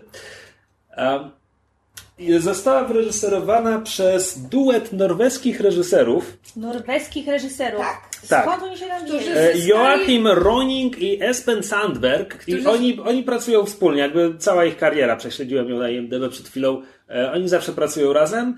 I W oni- większości robili norweskie filmy, z których najbardziej taki zdany był o wyprawie Kontiki. E, Natomiast jeden amerykański film, który dotąd zrobili, to było e, e, Las Bandidas z Penelope Cruz i Salmą Hayek. A, to oni, okej. To był słaby film. to wiele wyjaśnia. Tak, no więc zdania są podzielony, znaczy... Co do są- Las Bandidas? Nie, co do, co do piratów. Znaczy, wsz- wszystkie zdania są takie, że to jest w najlepszym wypadku średni film. E, tylko różni, różni, się tym, różni się tym, czy nam się to mimo wszystko podobało, czy nie. Bo, bo mnie nie. Mi w sumie tak. Mi też. To ja chyba jestem trochę bardziej mm, bliżej Kamila, więc e, jesteśmy równo podzieleni. Dobra. em, to jest. to- Bo, bo mówi się, że to ma być pierwsza część nowej trylogii. I jak dla mnie Disney próbował powtórzyć The Force Awakens i mu nie wyszło. Bo wprowadzają nam tutaj nowych bohaterów, tylko że w przeciwieństwie do The Force Awakens to jest wciąż film ewidentnie o tej starej gwardii.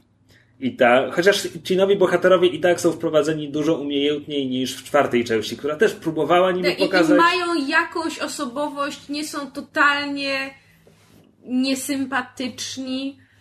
Tak. Mają jakiś charakter, coś są w stanie ugrać. Tak, tak, więc jakby na bardzo wielu poziomach ten film jest dużo lepszy od bezpośrednio poprzedniej części, od, od e, no, On tej... Stranger Tides? Tak, tak, tak.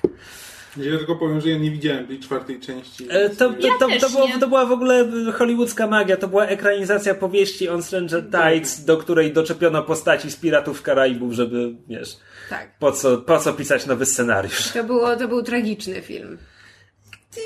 Dla mnie on był po prostu kompletnie nijaki. Znaczy nie no, ale on nie... Miał dużo barbosy, to jest zawsze wiem, zaleta. To, co- to, co mnie bawi, oprócz tego, że to jest książka, która jakby była książką o piratach, nie mającą nic wspólnego z piratami z Karaibów i została po prostu właśnie dokoptowana, po prostu wkleili postaci. Każdy kolejny sequel Szklanej Pułapki tak wyglądał. Okej, ale jakby przy, przynajmniej, chociaż nie, w sumie porównanie do szklanej pułapki jest w miarę sensowne, bo moją największą pretensją do On Stranger Tides jest to, że to jest film o piratach, który w większości dzieje się na lądzie. I po prostu co?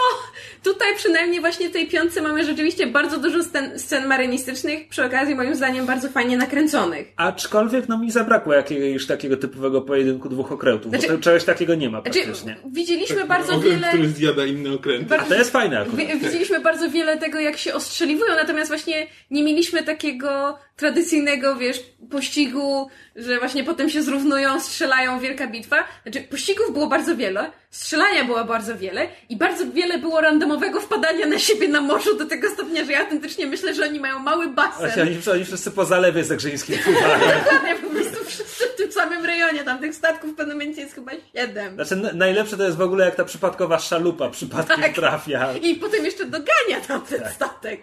Najszybszy statek ever. Znaczy, to jest film, który pewne rzeczy właśnie traktuje strasznie pretekstowo, jak na przykład, że ten okręt jest najszybszym okrętem, a potem się okręt się z nim zrównuje. Jest takie, co? Dobrze, ale wróćmy może do meritum. E, znaczy meritum. Jak, jak mówiłem, e, no to jest film, który próbuje nam pokazać młodych bohaterów, bo mamy e, Henry'ego, granego przez nie wiem kogo. Brenton Thwaites, australijski aktor, który ostatnio powolutku robi karierę. Tak, Tak, jego ostatnio był w największy... Egiptu. Tak, taki kamień milowy w rozwoju A, kinematografii. to on był, kojarzę go ze Tak. zwiastunu. Nie, on był jeszcze w The Giver, w, e, w filmie niezależnym z Ewanem McGregorem, Son of a Gun. On powolutku się tam pnie. Tak. Zresztą to był chyba jego najlepszy występ aktorski, bo we wszystkich innych jest strasznie drewniany. To był jego najlepszy występ Tak, aktorski? Wyobraź Co ty nie powiesz? Tym, jakie są inne. Oh my. E, tak, i mamy również e, Karinę Smith, Którą gra Kaja Scodelario. Z e, brytyjskich Skins. Można ją E, kojarzyć. I też z y, tej y, kontynuacji Więźnia Labiryntu ona się pojawia Ale bodajże w trzeciej rzeczywiście. części. Nie, w drugiej. Drugiej. Trzecia jeszcze nie wyszła. No to. Racja, nawet widziałem tam ten film. Mm. E, A tak, nie, czekaj, ona już się w jedynce pojawia. Albo w jedynce. No ja No tego nie nie, ważne. wiem. Nie widziałam e, tak, no i, no i w, pro, w prosty sposób Henry ma być e, nowym, nowym Willem Turnerem, e, Karina ma być nową Elizabeth Swan, aczkolwiek powymieniano im kompetencje, bo Karina jest... E, Astronomem. E, I nie tylko, ona ma tam mnóstwo. Jest po prostu naukowcem. Jest typowym naukowcem z popkulturalnego dzieła. Po prostu um- umie wszystko, co, co akurat jest, jest Jak istotne. taka ten. Tak, y, szczególnie ty- z mumii. Tak, szcz- szczególnie typowym naukowcem dzieła, które jakby opiera się na magii i ten, czyli zaczyna, zaczyna wierzę. zacząć, że pierwsze zdanie w jej filmie jest to, że ona nie wierzy w duchy ani w żadne I dlatego magię. musi znaleźć trójząb Posejdona. Tak, co zresztą dobrze obrazuje ogromny problem tego scenariusza. To znaczy, pierwszy akt tak bardzo się stara, żeby zebrać wszystkich bohaterów No, do przed kupy i wyruszeniem tak w drogę bar- należy zebrać drużynę. Tak, no ale jest... robi to tak strasznie nieskładnie i każe im wyrzucać z siebie takie długie potoki ekspozycji właśnie wypełnionej tymi, to jest mapa, której nie odczyta żaden człowiek, która prowadzi do Trójcełbu, ale tam jest czerwona gwiazda na niebie i mapa się pojawi. Rany boskie. Znaczy w ogóle szapoba, że oni na jednym oddechu mogą to zrobić, bo ja nie. Znaczy, to było bardzo, bardzo RPGowe dla mnie właśnie. To- Tak, to- tylko właśnie- Trzeba sprawić, żeby wszystkie te postacie się zebrały, żeby potem już linearnie poprowadzić tę Tak, fabułę. tylko ten film robi to strasznie topornie. Ale że byli bardzo jak, jak się, Ale mi to nie jak się, przeszkadzało, no to jak się tak skończył, jak się skończył pierwszy akt, to jakby ten film dla mnie dużo zyskał. A Przynajmniej ten film zyskał, zyskał sporo, jak się pierwsza scena skończyła. myślałem, że po prostu powiesz, jak się skończył. Nie, Kamil ma duży Nie, problem nie. z pierwszą całą sekwencją. Znaczy, ja mam w ogóle problem z tym, problem z Johnnym kapitanem Deppem. Sparrowem. Tak, No ja tak, po prostu oczywiście. nie trawię, nie trawię już tej postaci. Już mi się tak przejadła, że po prostu każda scena, która jakby skupia się na nim, jest dla mnie do wyrzucenia. Jakby dlatego przecierpiałem po prostu strasznie pierwszą, e, pierwszą scenę, bo to jest po prostu kwintesencja Jacka Sparrowa, ta, której nie lubię. Dla, dla mnie też to jest problem taki, że ja, ja chyba sobie zrobiłam projekcję niestety jo, Johnego Deppa na całą postać Jacka Sparrowa i ja nie lubię go głównie dlatego, nie, nie tylko dlatego, że postać jest, jest po prostu już totalnie przerzuta i wypluta, tylko dlatego, że ja nie lubię Johnego No Deppa tak. za to, co on ostatnio robi w swoim życiu i za to, jak on się zachowuje na planie. E, No tak. Dlatego nie, nie potrafię już, już lubić Jacka Sparrowa i strasznie mnie irytuje. A także allegedly bił żonę, nie zapominajmy. No, o, to- tym, o tym o tym mówię. A, myślałem, że chodzi ci o to, że ma słuchawkę, żeby mu czytali To, to jest kwestie. jeden z mniejszych jego grzeszków, naprawdę. E, Znaczy, na- najśmieszniejsze jest to, że przed, e, ten, przed premierą tego filmu się pojawiła e, historia, że tak naprawdę ten film, pierwsza wersja scenariusza przewidywała, że e, głównym złym będzie kobieta, ale Johnny Depp stwierdził, że on pięć lat wcześniej w Dark Shadows już się starł z kobietą, więc to by było wtórne. E, więc e, nie, więc e, wywalili do, do kosza część, jakby w ogóle jakby, bo o tym mówił scenarzysta, jakby mówił w kontekście właśnie tego, że no, w Hollywood po prostu jedna, jedna decyzja, po prostu taki sobie zachcianka kogoś może po prostu wywalić ileś tam lat roboty do kosza. Że to była jakby wersja przygotowana i po prostu musieli zacząć od początku, bo, bo Johnny Depp kiedyś już walczył z Tak, bo kobietą tam i Były i duże, duże nie. opóźnienia z e, momentem, kiedy rozpoczęły się zdjęcia do filmu, bo były takie komunikaty od studia na zasadzie, no, że mamy, mamy zarys scenariusza, w którym wszyscy są zakochani, ale czekamy, aż scenarzysta go jakby rozpisze na, na całość, czyli jakby, no, był ten scenariusz strasznie posklejany, no. Tak, w każdym razie wracając do streszczenia fabuły, więc film wprowadza nam Henry'ego i Karinę i przy okazji mówi, czemu e, jemu zależy, żeby znaleźć trójceł Posejdona i czemu jej zależy na tym, żeby znaleźć trójceł I wszystkim Posejdona. innym czemu zależy. Tak, a potem jeszcze nam mówi, czemu, czemu Jack chciałby to zrobić, czemu Barbosa chciałby to zrobić, czemu, Czemu brytyjska- Salazar chciałby to zrobić. Czemu brytyjska marynarka chciałaby to zrobić? Kierowana przez nowozelandzkiego Faramira, tak? No, w każdym razie przez cztery, przez cztery z części tej serii zdołało się zebrać wiele klątw, więc każdy ma na sobie jakąś klątwę, więc każdy chciałby ją zdjąć.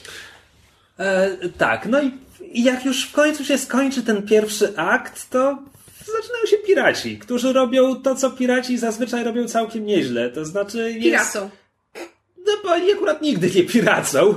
Może to i dobrze, bo trudniej byłoby im kibicować. E, Ale jest dużo absurdalnych scen akcji. Niektóre są autentycznie fajne, dużo jest przefajnowanych. Wrócimy za moment do pierwszej sceny, e, z którą Kamil ma taki problem i ja Nie też, bo ona jest tak absurdalnie przefajnowana. Ja bym, Znaczy to jest Buster Keaton. ja bym może ją kupił jako finał, ale na początek, kiedy to jest, to ma być zawiązanie akcji, ale to nie może się skończyć po prostu. E, To, to tak naprawdę wcale, znaczy, wiesz, pierwsza scena powinna jakoś wyznaczać kierunek dla reszty filmu, jakby z, y, jakiś budować, budować atmosferę, która później będzie temu filmowi towarzyszyła, a jakby zupełnie nie. To jest jakby taka typowa po prostu komedia, y, komedia pomyłek i a reszta, reszta filmu wcale taka nie jest. Znaczy ona, tam potrafi być zabawna, ale nie jest aż tak przefajnowana jak ta pierwsza. Znaczy ona dla mnie jest pretekstowa, a tyle, że jakby jej finał tej sceny kończy się tym, no jakby, że, że Jack zostaje opuszczony przez swoich wiernych, prawda, marynarzy, że jakby przegrał życie, że dowiadujemy się, że ta, ta jego niemalże magiczna zdolność do tego, żeby z każdej złej sytuacji się wydostać dzięki tylko i wyłącznie fucking blind luck i temu, że jest pijany i się zatacza, w związku z tym ciosy się go nie mają, kurwa, super bohater. Nie no, To- pijany mistrz. tak, no, Jack ja jakby rozumiem konwencję, natomiast nadal jest to głupie w tym wypadku, że on jest tak przegrany, że jakby, że, że, że te jego sztuczki już nie, do, nie działają, w związku z tym on, widzimy, że jest przegrany przez życie, prawda, pozbywa się tego swojego słynnego kompasu i to jest jakby też część zawiązania akcji, no bo to potem prowadzi do kolejnych wydarzeń. Tak, tylko to Tylko, trwa że potem- pół godziny. Tak, tylko że najgorsze jest to, że potem jakby to niby jest ta historia tego, że on, prawda, wraca na tę swoją pozycję, jakby odzyskuje ten, te, te, ten, te, ten blichtr, te, te, prawda, te swoje, nie wiem, wraca mu wiara w te jego zdolności, więc to jest takie, to znowu jest pretekstowe, no bo jakby mamy to, to że Jack Sparrow jest załamany, że stracił te swoje umiejętności, Ale że już nie ma naprawdę- wiernej załogi, ale- a to jest tylko po to pretekst, żeby mieć właśnie te akcje z kompasem, po czym on potem wraca, wszystkie te jego triki i akcje znowu wychodzą Ale i na cała ta koniec jest... fabuła jest... taka pretekstowa. Sam fakt tego, że on oddaje ten kompas, ten kompas ma być jedną, o ile nie najważniejszą rzeczą w jego życiu. I ja w ogóle tego nie czuję, że ten No człowiek jest stoi na skraju. upadek. No właśnie, ale ja tego w ogóle nie widzę. No On się jest- zachowuje no tak. tak. jak się zachowywał zawsze. Jest idiotą i się zatacza. I w pewnym momencie po prostu stwierdza, chcę się napić, więc oddam swój kompas. Ale y, i człowiek miałby, widz powinien odczuć, że to jest rzeczywiście decyzja, z którą on się bije, że to jest dla niego już ostateczny upadek, że upaść No tak. nie może I- niżej, ale tego się nie da odczuć w tym I, filmie. I gdyby może przycięli tę otwierającą scenę akcji z 15 minut do 10, to może znalazłoby się na to miejsce. I to jest to, ja powiedziałem, że ja bym to zaakceptował ewentualnie jako finał, bo to mi się kojarzy blisko finału drugiej części. Nagle e, ludzie znajdują się na kole młyńskim, które urwało się od młyna i przetaczają się przez dżunglę, pojedynkując się na szpady. A w, w finale trzeciej części Jack Sparrow wynajduje nagle paralotnię i lata na żaglu. O Jezu, o tym w ogóle zapomniałam. Właśnie. I dla mnie otwarcie tego filmu to jest dosłownie jakby przez to miasteczko przetoczyło się koło młyńskie, na którym ludzie walczą na szpady, a potem ktoś leci na paralotni bez żadnego kontekstu i nie ma to związku z resztą filmu. To tak wypada ten, ten napad na bank. I jak już się skończył, to potem było lepiej. E, Tak, natomiast mówiłem, że próbowali zrobić The Force Awakens, a im nie wyszło, no bo ci młodzi bohaterowie, ja ich polubiłem, chociaż oni nie mają dużo charakteru, ale mają go odrobinę. Nie, ale na przykład to, to, to wiesz, to jak Karina jest napisana, to znaczy na przykład scena, kiedy nie wiem, czy możemy to uznać za, za, za drobny spoiler, kiedy, kiedy postaci są na szefocie i Jack Sparrow się kłóci z Kariną pod tytułem, które z nich będzie miało ostatnie słowo. To jest bardzo fajna scena, która stosunkowo dużo mówi o charakterze tej postaci. Nie, to było, to było, to znaczy było w sensie fajne. myślę o Karinie, a nie o Tak, tak. Natomiast potem ostatecznie oni tak trochę, że tak powiem, biorą Nikną. się na gapę na tę wyprawę, a jakby postaciami, które coś faktycznie robią, są znowu Sparrow, Barbosa i antagonista tygodnia. No. E, I to jest trochę szkoda. Znaczy, ja lubię tę Sparrow Gwa- Gwardię, minus Jack Sparrow, który mi się znudził trzy filmy temu. E, cztery filmy temu. On był dobry w pierwszym filmie, możemy się z tym zgodzić chyba. E, no tylko chciałoby się, żeby ci, ci młodzi mieli trochę więcej dla siebie. Po prostu, jeśli oni mają być, zakładam, że mają być stałym elementem tej nowej trylogii, jeśli to będzie trylogia, jeśli ten film się sprzeda na tyle, żeby zarobić na Znaczy prawdopodobnie odegrają jakąś rolę w kolejnych filmach. Tak, więc jednak wolałbym, gdybym, gdybym polubił ich bardziej na koniec tego filmu. Ja przyznam, że cierpię oglądając tych młodych bohaterów. Cierpię bardzo. E, mniej cierpię patrząc na bohaterkę, bo wydaje mi się, że Piraci z Karaibów jakoś lepiej radzą sobie z kobiecymi bohaterkami z tej głównej pary. Kira Knightley była o wiele ciekawszą dla mnie postacią Yep. od... E, Elizabeth Swan była dla mnie o wiele ciekawszą postacią od Willa Turnera, a ta e, bohaterka... Co? Przepraszam, ale popełniłaś tę samą kalkę, którą ja, ja popełniam i zaczęłam się już pilnować. Bohaterki zawsze są kobiece. To Okej. masło maślane. Okej, dobra. Fuck you. Mnie też to jak mi to wytykali, ja też będę. Wracając do, do meritum, do tego, co, co jest najważniejsze w tej ostatniej minucie, a nie tego przypierdalania się do błędów językowych, em, że e, filmy lepiej radziły sobie z bohaterkami i z Kierą Knightley po, przeciwstawioną Willowi Turner, Turnerowi, który był kompletnie nudny. I to samo się powtarza w tym filmie. Bohaterka grana przez tą, e, Boże, Kaję Scodelario. przez, przez Kaję jest o wiele ciekawszą postacią niż ten młody Will Turner, który po prostu jest kalką z kalki każdego bohatera filmów przygodowych, bez, bez charakteru, który po prostu, e, nie wiem, jedyną jego cechą charakterystyczną jest to, że lubi przygody i że kocha główną bohaterkę. I, i dlatego... Acz, aczkolwiek tutaj pe pewną odmianą od takiego bardzo standardowego ty bohatera jest to, że on nie jest kompetentny. On tak naprawdę nie ma umiejętności, które coś wnoszą. On coś wie, posiada jakąś wiedzę, natomiast jak są tam jakieś sceny akcji, to on sobie w nich nie radzi. Znaczy, w sumie bo tak powiedziałeś, że ona przyjmuje na siebie rolę naukowca, ale z drugiej strony on też jest naukowcem. Tak naprawdę mamy dwóch młodych bohaterów, którzy No są tak, jest naukowcami i są... folklorystą. Tak, no po prostu on nie umie walczyć. Tak naprawdę niby jest na statkach, ale się na nich kompletnie nie zna, bo myli rufę z tam czymś Burtą. tam, burtą, tak? No jakby masz dwóch, y, ten, no, nerdów na statku. No, moim, ja, ja, to co ja chciałam powiedzieć, to było to, że po prostu w tym filmie dla mnie nie ma ciekawych postaci oprócz może Barbosy i ten Salazar był nawet całkiem fajny, ale ani, ani bohaterowie młodzi mi do mnie nie przemawiają, ani tym bardziej e, Jack Sparrow do mnie nie przemawia i nie przemawia już od lat wielu, wielu. Także to właśnie się składa na to, dlatego, dlaczego ja jestem bardziej na nie, jeżeli chodzi o ten film. Znaczy, ja, ja jakby to kompletnie rozumiem i, i zgadzam się, że to jest y, w najlepszym wypadku film średni, który e, robi pewne rzeczy poprawnie, przy okazji popełniając wiele jakby błędów, korzystając z wielu klisz. Natomiast ja wczoraj miałam rozmowę z Kamilem na temat tego, że moim zdaniem, znaczy ja sporo z tych klisz, czy elementów, czy nawiązań do poprzednich części, jak na przykład scena, w której Salazar znikąd wyjmuje jabłko i je je, były bardzo świadome i ja to doceniam. A druga właśnie rzecz... nie, ja właśnie uważam, że one nie były świadome, znaczy to, jakby one nic nie wnoszą, znaczy to nie jest tak, że to są, Jak to? to są p- klisze, które w sumie budują coś ciekawego, że jest tam jakaś synergia, tylko po prostu to jest takie, że cały scenariusz tak trochę idzie po prostu, no, że mamy, mamy bohaterkę, która nie wierzy w magię, więc ona później musi się skonfrontować z tym, że jest ją magia. I mamy bohatera, który i, tak- i po prostu idzie takimi typowymi tropami. I wiesz, i po prostu Ty, ty mówisz, mówisz o świadomych nawiązaniach, oczywiście ja widzę o czym mówisz, ale na przykład mi strasznie zabrakło właśnie wprowadzenia takiego nawiązania, bo Barbosa ma ładnych parę scen z Salazarem, że też on mu nigdy nie powiedział, słuchaj, ja też kiedyś byłem morskim trupem, bo jakby mam wrażenie, że same filmy o tym zapomniały, jak Barbosa debiutował w tym cyklu. Znaczy, nie do końca, dlatego że zauważ, że pierwszy raz, kiedy go widzimy, to on znowu z bardzo dużą atencją i przyjemnością je. Czyli to jest nawiązanie do tego, że on będąc trupem nie był w stanie jeść. Do tego samego nawiązuje to jabłko, bo przecież Barbosa przez ileś tych filmów strasznie mówił, że, że on nie może jeść i to, co mu się najbardziej jeden, przez marzy, jeden film. to, tak to, to są jabłka, tak, że potem w kolejnych do tego też jest nawiązywane, bo on potem non-stop je nie nawiązanie Co? jab, jab, Ale czy, nie, po no, prostu d, d, Nie, no dla to- ciebie to jest, to ma sens, tak? Bo, Tak. Jabłko to jest to, to, jest to co Cinema Sin zawsze jakby... jak Nie, nie, Kamil, Kamil. em, Barbosa w pierwszej części mówi, że kiedy znowu będzie człowiekiem, wgryzie się w jabłko. Kiedy Barbosa wraca z zagrobu na koniec drugiej części, to pojawia się do kamery, mówi, co zrobiliście z moim statkiem i wgryza się w jabłko. To jakby, to był, rekwi- to był jego rekwizyt. Nawiązanie, okej, dobrze. nawiązanie między Salazarem a Barbosą w postaci jabłka na zasadzie I am the evil bad guy, gdzie on, Salazar to jabłko wyciąga znikąd, moim zdaniem jest właśnie takim świadomym nawiązaniem.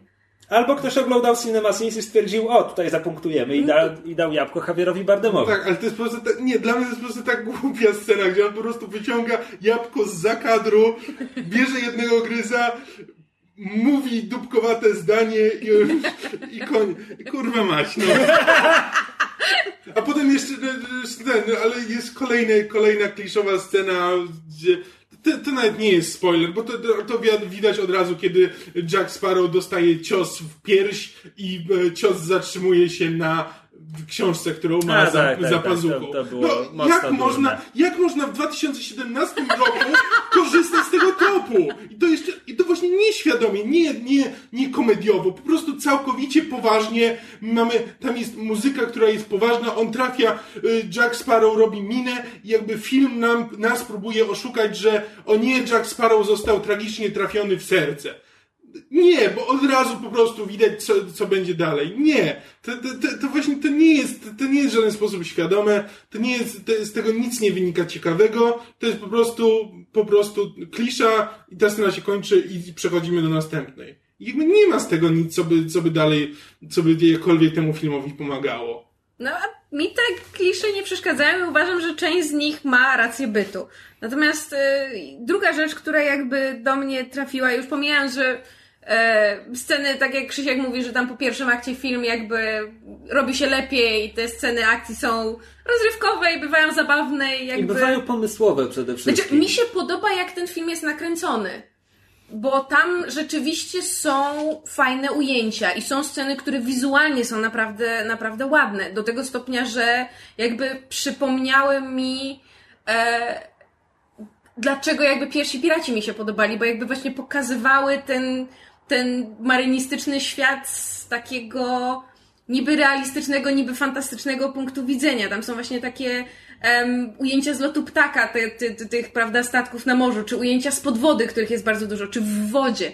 Bardzo mi się to podobało. Natomiast to, co e, jakby do mnie przemawia w moim takim puchatym, małym, myślim serduszku, to doceniam, e, że twórcy już jakby abstrahując od, od wykorzystania bohaterów starej trylogii i, i tego, jak to ewentualnie się będzie potem em, e, łączyło z, z, nową, e, z nową trylogią filmów, to podoba mi się, że em, jasny jest ten głupi motyw, że przed wyruszeniem w drogę trzeba zebrać drużynę, ale gdzie, że, że gdzieś za tym u obu głównych nowych postaci stoją e, motywy e, emocjonalne, czy powiedzmy kwestie rodzinne. To znaczy, twórcy owszem, owszem wzięli trochę głupi e, scenariusz, e, pretekstową fabułę, e, przeszarżowane sceny akcji i czasami bardzo denny humor. Mhm. Go on, jeszcze jesteś, jesteś krok od tego, żeby się ze mną i z Kamilem zgodzić, że to słabe. Ale właśnie o to chodzi, że jakby ja, ja rozumiem wasze argumenty, co nie zmienia faktu, że, że mi się film podobał z tego prostego względu, że ja kupuję ładunek emocjonalny. Ja chcę tylko wprowadzić małą erratę, bo powiedziałeś, że skorzystali z tego głupiego motywu, że przed wyruszeniem w drogę należy zebrać drużynę. To nie jest głupi motyw, Nie, on nie, jest nie, źle chodzi to, to zrealizowany tak, w tym skrót filmie. myślowy. To, to nie jest głupi motyw, bo jakby, no jeżeli masz ensemble mówi, to musisz ich w pewnym momencie, e, że tak powiem, zebrać, chyba że idziesz trasą Władcy Pierścieni, gdzie po prostu masz każda... Gdzie każda... tylko ich gubisz po drodze. Tak, się gubisz po drodze i każda grupa ma swoją linię, które dopiero na sam koniec się e, schodzą w 17 zakończenia. No ale tak widzisz. Myszu, ty mówisz, że ty kupujesz ten em, ładunek emocjonalny, który przekazuje ten film, a y, dla mnie po prostu y, ładunek emocjonalny, który film próbuje nam sprzedać, jest tak,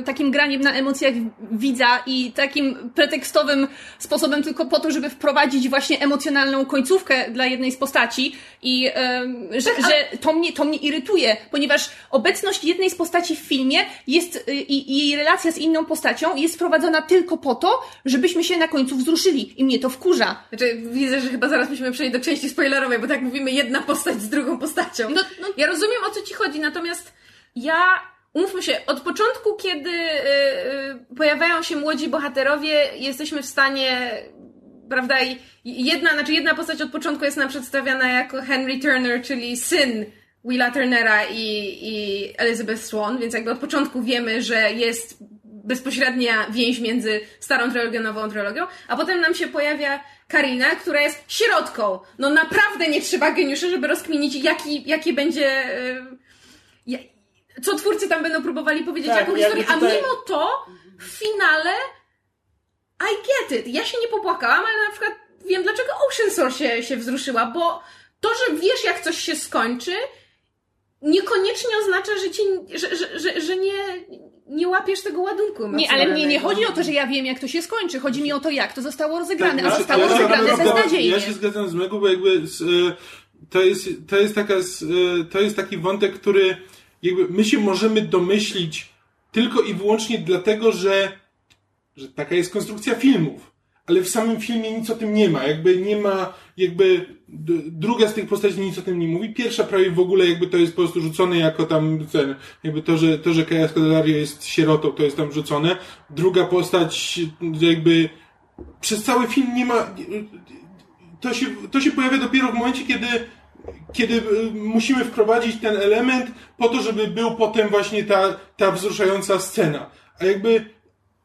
A nic przez cały, przez, przez większość filmu to ani nie jest motywacja dla niego, ani dla, nie jest. To znaczy- nic. No właśnie Ale- w tym, na ale tym czekaj, polega bo- bo cały mówicie- problem.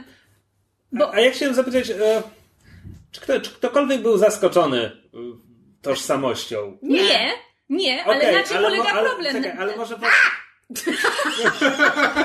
Nie, bo, bo ja tylko, się, bo ja tylko chciałem e, zasugerować, że może to jest świadomie zrobione, że ponieważ i tak wszyscy się domyślają, kto się okaże rodzicielem, to dlatego tam nie ma jakichś, nie wiem, mocniejszych przesłanek wcześniej. Wiesz, czy- ale mnie nawet nie chodzi No o to, że my jesteśmy w stanie to no? przewidzieć. My, mnie chodzi o to, że em, w momencie, kiedy bohaterowie domyślają się prawdziwej tożsamości em, i prawdziwych relacji pomiędzy niektórymi postaci, postaciami, my od razu dostajemy em, tą taką nagłą zmianę w zachowaniu jednego z bohaterów i rozwijanie się w nim emocji i uczuć, które są dla niego nienaturalne i których myśmy nigdy w tej postaci nie widzieli, Tak, ale to musimy. To ale, ale, ale one muszą powstać dlatego, żeby smutek tych postaci, które będą cierpiały po tym, jak ktoś inny zginie, był autentyczny, ale dla nas to w ogóle nie jest autentyczne. To, taki jest wszystko robione na siłę. Okej, w tym momencie historia potrzebuje lekkiego jakby dołka właśnie takiego emocjonalnego, więc, więc go wprowadzamy, zamykamy i idziemy, i idziemy dalej. I jakby nic do tego nie prowadzi, nic z tego nie wynika, po prostu sobie jest. I, jakby, I to jest cały problem z tym filmem, że to jest po prostu taka zbieranina scen, które nawet jeśli same w sobie są fajne, bo tam jest dużo fajnych scen. Tam jest dużo fajnych scen, dużo e, śmiesznych e, scen, dużo fajnych dialogów, tylko to jest po prostu takie, idą sobie, i to, ja mam trochę podobny problem z ten, z Alien Covenant, zapomniałem o tym e, powiedzieć o tym, o tym filmie. To jest dokładnie, do, dokładnie to samo, gdzie ja widzę, że to jest tak w sumie to, to jest taki średniawy, ale nie najgorszy film z kilkoma fajnymi scenami, ale po prostu. No. Ale co z tego? Jakby nic z tego więcej nie, nie, nie, nie, nie czerpię. Jakby nie. No i rozwijając to co, to, co, to, co Kamil powiedział, to jest taka ogólna uwaga nie tylko do tego filmu, ale ogólnie jak ja mam problem ze wszystkimi filmami, które, y, które, które są kontynuacjami, że dla mnie kontynuacja musi, y, musi się obronić i ma u mnie o wiele, o, o wiele więcej do wypracowania i musi mi o wiele więcej pokazać, żebym ja kupiła ten, ten cały pomysł. Bo ja strasznie nie lubię odcinania kuponów. Ja wiem, że to jest takie trochę, to, to, to takie trochę banalne, nikt nie lubi odcinania kup, ku- kuponów, ale ym, kontynuacja musi, y, musi się u mnie obronić o wiele bardziej niż, niż, niż pierwszy film, ponieważ musi mi udowodnić, że sam sens jej powstania, jej cała istota y, no, no, ma sens, że, że, że, że twórcy mają jakiś pomysł na całość tego filmu, nie mają pomysłu na to, żeby, żeby po prostu zrobić kontynuację, bo chcemy mieć kontynuację i chcemy zarobić więcej pieniędzy, ale że mają pomysł na, na fabułę, na to, żeby to się wszystko jakoś splatało, Ale- a żeby nie było, wiesz, kole, kon, Ale- kolejnymi sekwencjami, które są tylko pretekstowe do tego, żeby jakaś fabuła była, bo film musi mieć fabułę. Czy chcemy przejść do sekcji spoilerowej? Ja mam z tym taki mały problem, że ten film Znaczy, moim zdaniem nie ma sensu. Je, jestem w stanie wymyślić dwie rzeczy, o których ewentualnie należałoby mówić w sekcji spoilerowej, bo ten film nie zaskakuje niczym. Jakby to, to był argument, nie pamiętam kto go wysunął, jak, wysunął, jak wyszliśmy z kina, że, że tu nie ma żadnego twistu. Ale trochę się zgadzam, to znaczy, no, no nie ma.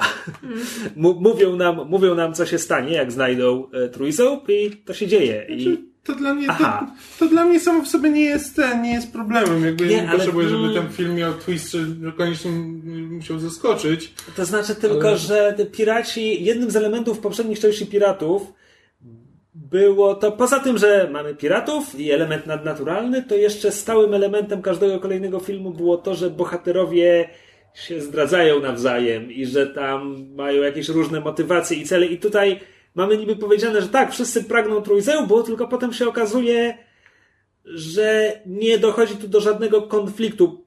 Abstrahując od Salazara, który jest antagonistą, więc wiemy, że z nim będzie konflikt. Tak? Natomiast wszyscy inni, każdy pragnie trójzełbu dla swoich celów Które są takie same. i nic z tego nie wynika. Tak. Które są takie same, bo chodzi o to, żeby zdjąć klątwę.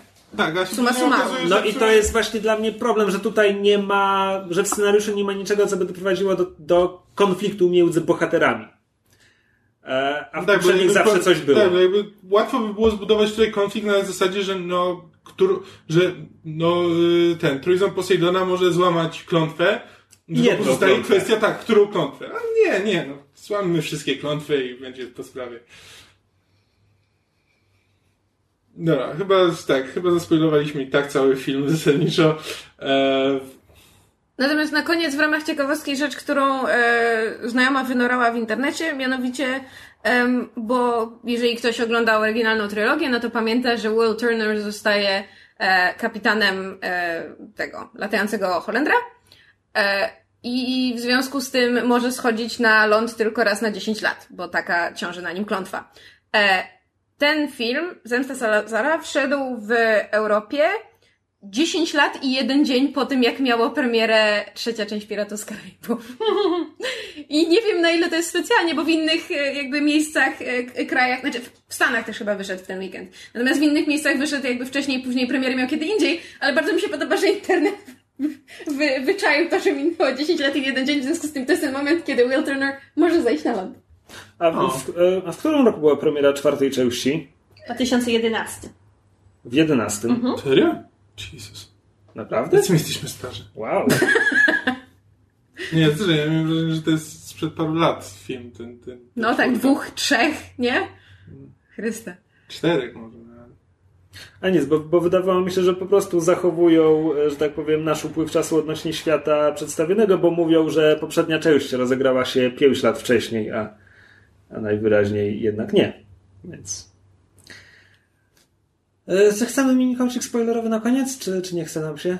Znaczy, jeżeli, powiedzenia jeżeli z naszych e, naokoło rozmów nie byliście się w stanie domyślić, kto jest kim, jakie mają relacje, to idźcie do kina i dajcie się zaskoczyć, bo najwyraźniej jeszcze jest czym. Rany boskiej, faktycznie Stranger Tides było 6 lat temu. Jak ten czas leci. Znaczy, i podobno, podobno następne, następna część nowej trylogii, bo teraz wszystko musi być w trylogiach, nawet jeśli to jest piąta część cyklu, to, to, to, to jest część nowej trylogii. Bo to ma sens. Nie, E, no, Znaczy wiesz co, bo Piraci tak naprawdę masz pierwszy film, masz drugi i trzeci, które jakby post factum mówią, że no bo pierwsza część była częścią nowej trylogii. Nie, bo, znaczy w ogóle trylogii była zamkniętym zakończeniem. Masz czwartą część, która jest tak bardzo kompletnie z boku, że jakby trochę to widzę. No masz, masz pierwszą, drugą i trzecią, czwartą. No, tak, no, tylko że to jest takie, wiesz, no, że teraz budujemy nową trylogię, bo za każdym razem, kiedy teraz się robi coś nowego, to, to musi być w trylogiach, no więc nawet jeśli to jest e, piąta część, to to jest trylogia. E, ale jakby podobno następna część ma być się kręcić wokół Willa Turnera, ty, chyba ty, ty nawet mówiłeś, Krzysiek. Ja Nie, mówiłam. to nie. A, nie, że, że ma się kręcić No wokół Willa Turnera i to też sugeruje scena po napisach. E, jeśli to oznacza, że nie będzie Jacka Sparrowa, to, to Nie, jeszcze dam on, temu... on tam będzie, ja tylko mam nadzieję, że zmniejszą jego rolę. Znaczy ja mam nadzieję, że go po prostu wywalą z tego filmu. Znaczy w to nie wierzę. Nie licz na to. Znaczy chyba, chyba, że faktycznie go skażą za przemoc domową. To wtedy uwierzę, że Disney nie będzie chciał dotknąć Depa.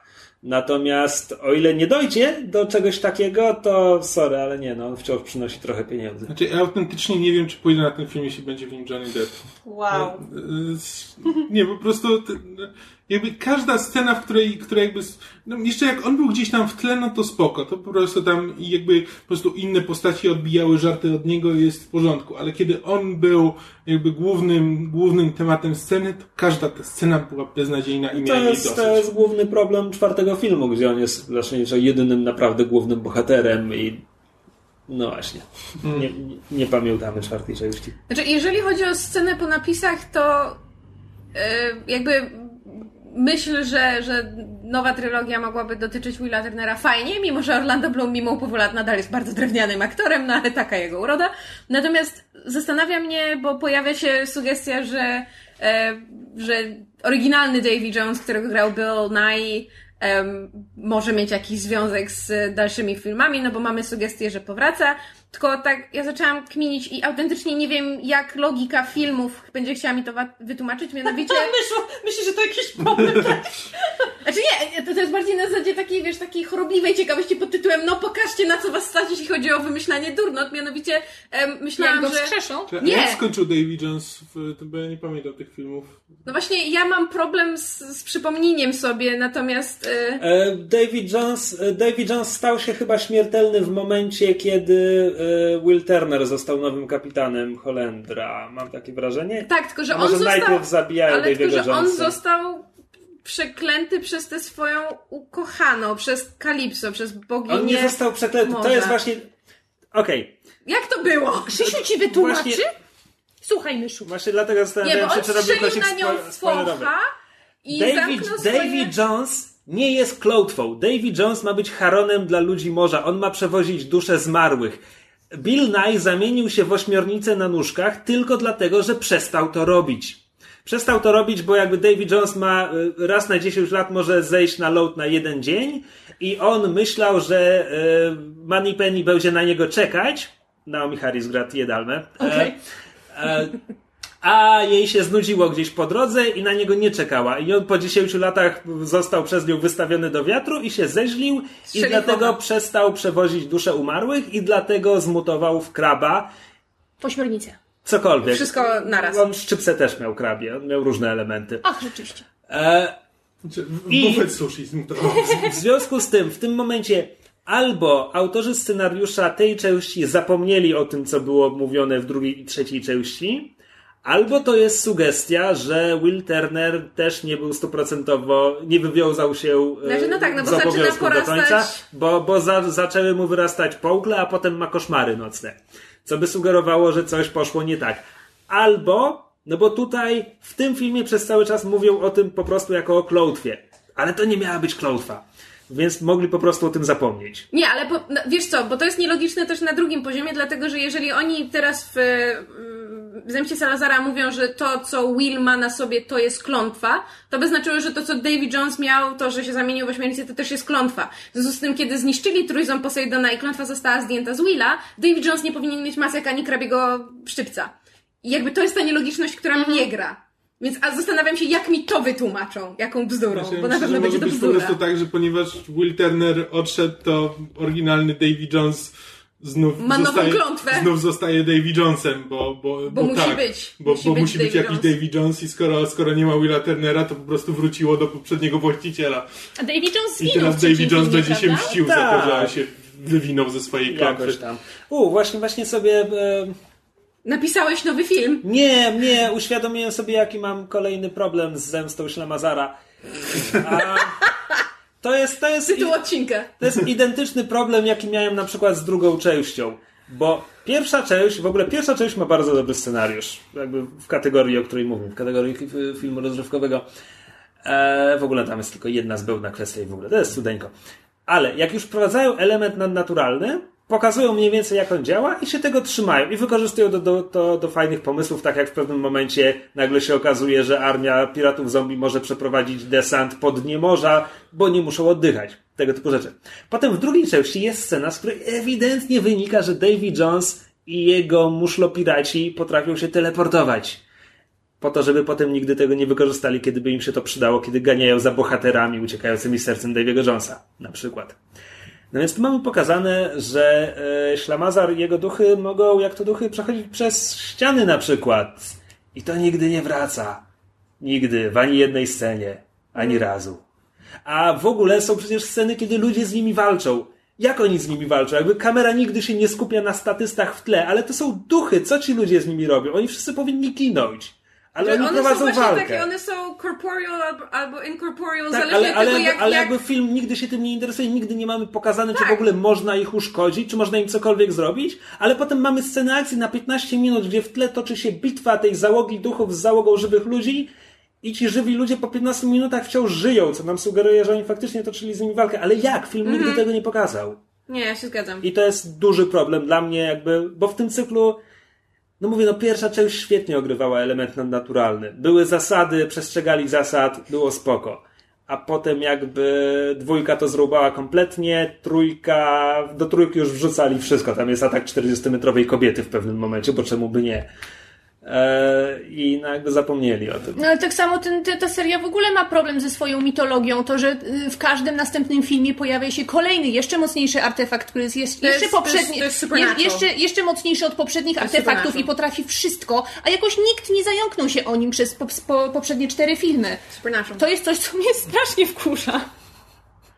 A, jeszcze z takich rzeczy spoilerowych to mnie strasznie rozbawił e, jakaś to jest teraz plaga e, CGI-owo odmłodzonych aktorów. I miałam takie flashbacki, To jak nie widziałam... spoilerowe był w zwiastunie. Tak, ale nawet Tak, nie widziałam. oczywiście, tak. Nie zauważyłam. Ale powiem ci, że ja nie mam z nim aż takiego problemu. Nie, ale to nie jest kwestia problemu, tylko ja patrząc na Johnny'ego Deppa, wiesz, w, nie w styli, znaczy nie w tej stylizacji Jacka Sparrowa, tylko wiesz, z tą bandaną i z y, guylinerem na oczach i z y, tak komputerowo odmłodzonym, ja widziałam Don Juana de Marco. Bo on dokładnie tak wyglądał, kiedy grał w tamtym filmie, jeszcze miał bardzo podobną stylizację z tą bandaną ze Znaczy- wszystkim i taka nostalgia mnie wzięła i mi się tak smutno zrobiło, Ja- kim Johnny Depp się Ja, ja, stał. ja tam miałem tylko ten mały problem, kiedy ten nastoletni Sparrow otwiera usta i mówi przepitym głosem 50-letniego Depa. Tak, To, to nie zagrało. no tak. Ale to, co mi się podobało w tych scenach, kiedy się pojawia ten odmłodzony Depp, to, to raz, że to nawet, on nawet fajnie wyglądał. To, to, to, ja tak, wiem, to że jakby- C- CGI i ludzie na to psioczą, ale y, akurat w tym przypadku ja to kupuję. Ale on był tam fajnie pokazany jako ta postać właśnie, to nam e, Ocean Soul mi wczoraj zaszczepiła tą myśl w głowie, jak z rozmawialiśmy z nią po seansie, że on tam wyglądał i zachowywał się jak ten fajny, pełnoprawny bohater, którego przygody ja bym chciała poznać, jak on był młody. To, że on zarzuca linę na skałę i potrafi zrobić drift statkiem po morzu.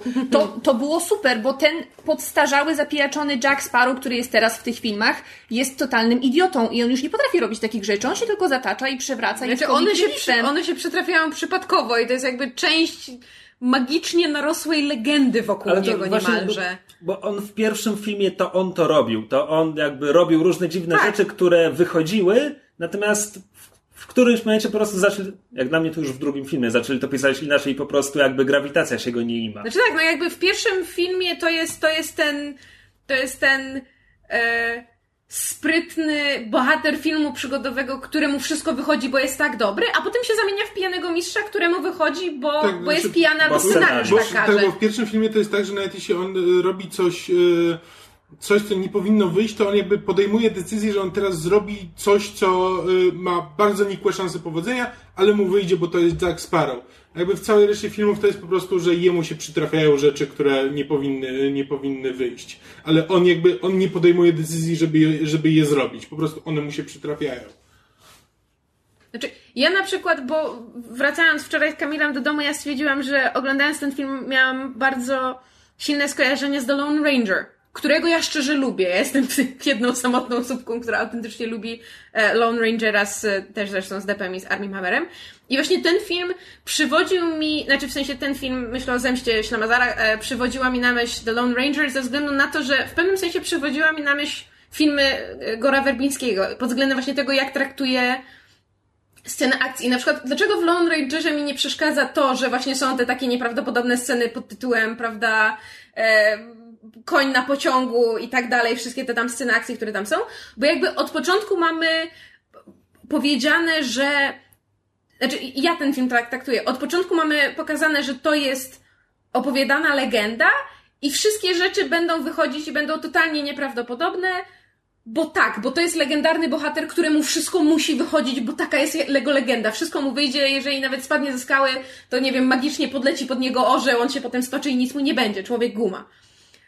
Ale Piraci z Karaibów popełnili ten błąd, że jakby pierwszy film przedstawia nam zupełnie innego bohatera, czyli właśnie mamy pokazane, że to jest bohater, któremu wychodzi, bo on jest tak dobry, a nie, że musi wyjść, bo, bo nie ma innego wyjścia. I to się właśnie potem jakby zmienia, zmienia dalej. Myślę, że tu, tutaj jest też ten część problemu, już abstrahując od tego, że e, prawda, jak Jen, Johnny Depp zepsuł tę postać, bo też scenarzyści mieli, mieli z tym bardzo wiele wspólnego, bo jakby wina leży nie tylko po stronie Deppa, moim zdaniem.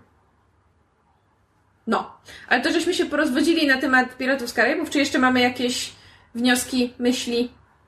No, Jeffrey Rush jest nadal, nadal największą zaletą tego cyklu. Tak.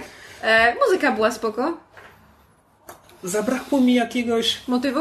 e, oryginalnego motywu dla tej części. Bo był oczywiście motyw główny, były też te najbardziej podniosłe nuty z trzeciej części, trochę nadużywane moim zdaniem, a jakoś nie było czegoś, co byłoby charakterystyczne dla tej części, jak dla mnie. Był po prostu remix, wiesz, best E, of. Muzyka była najlepsza, kiedy przechodziła jakby w ten oryginalny motyw y, ten, stworzony do pierwszego filmu.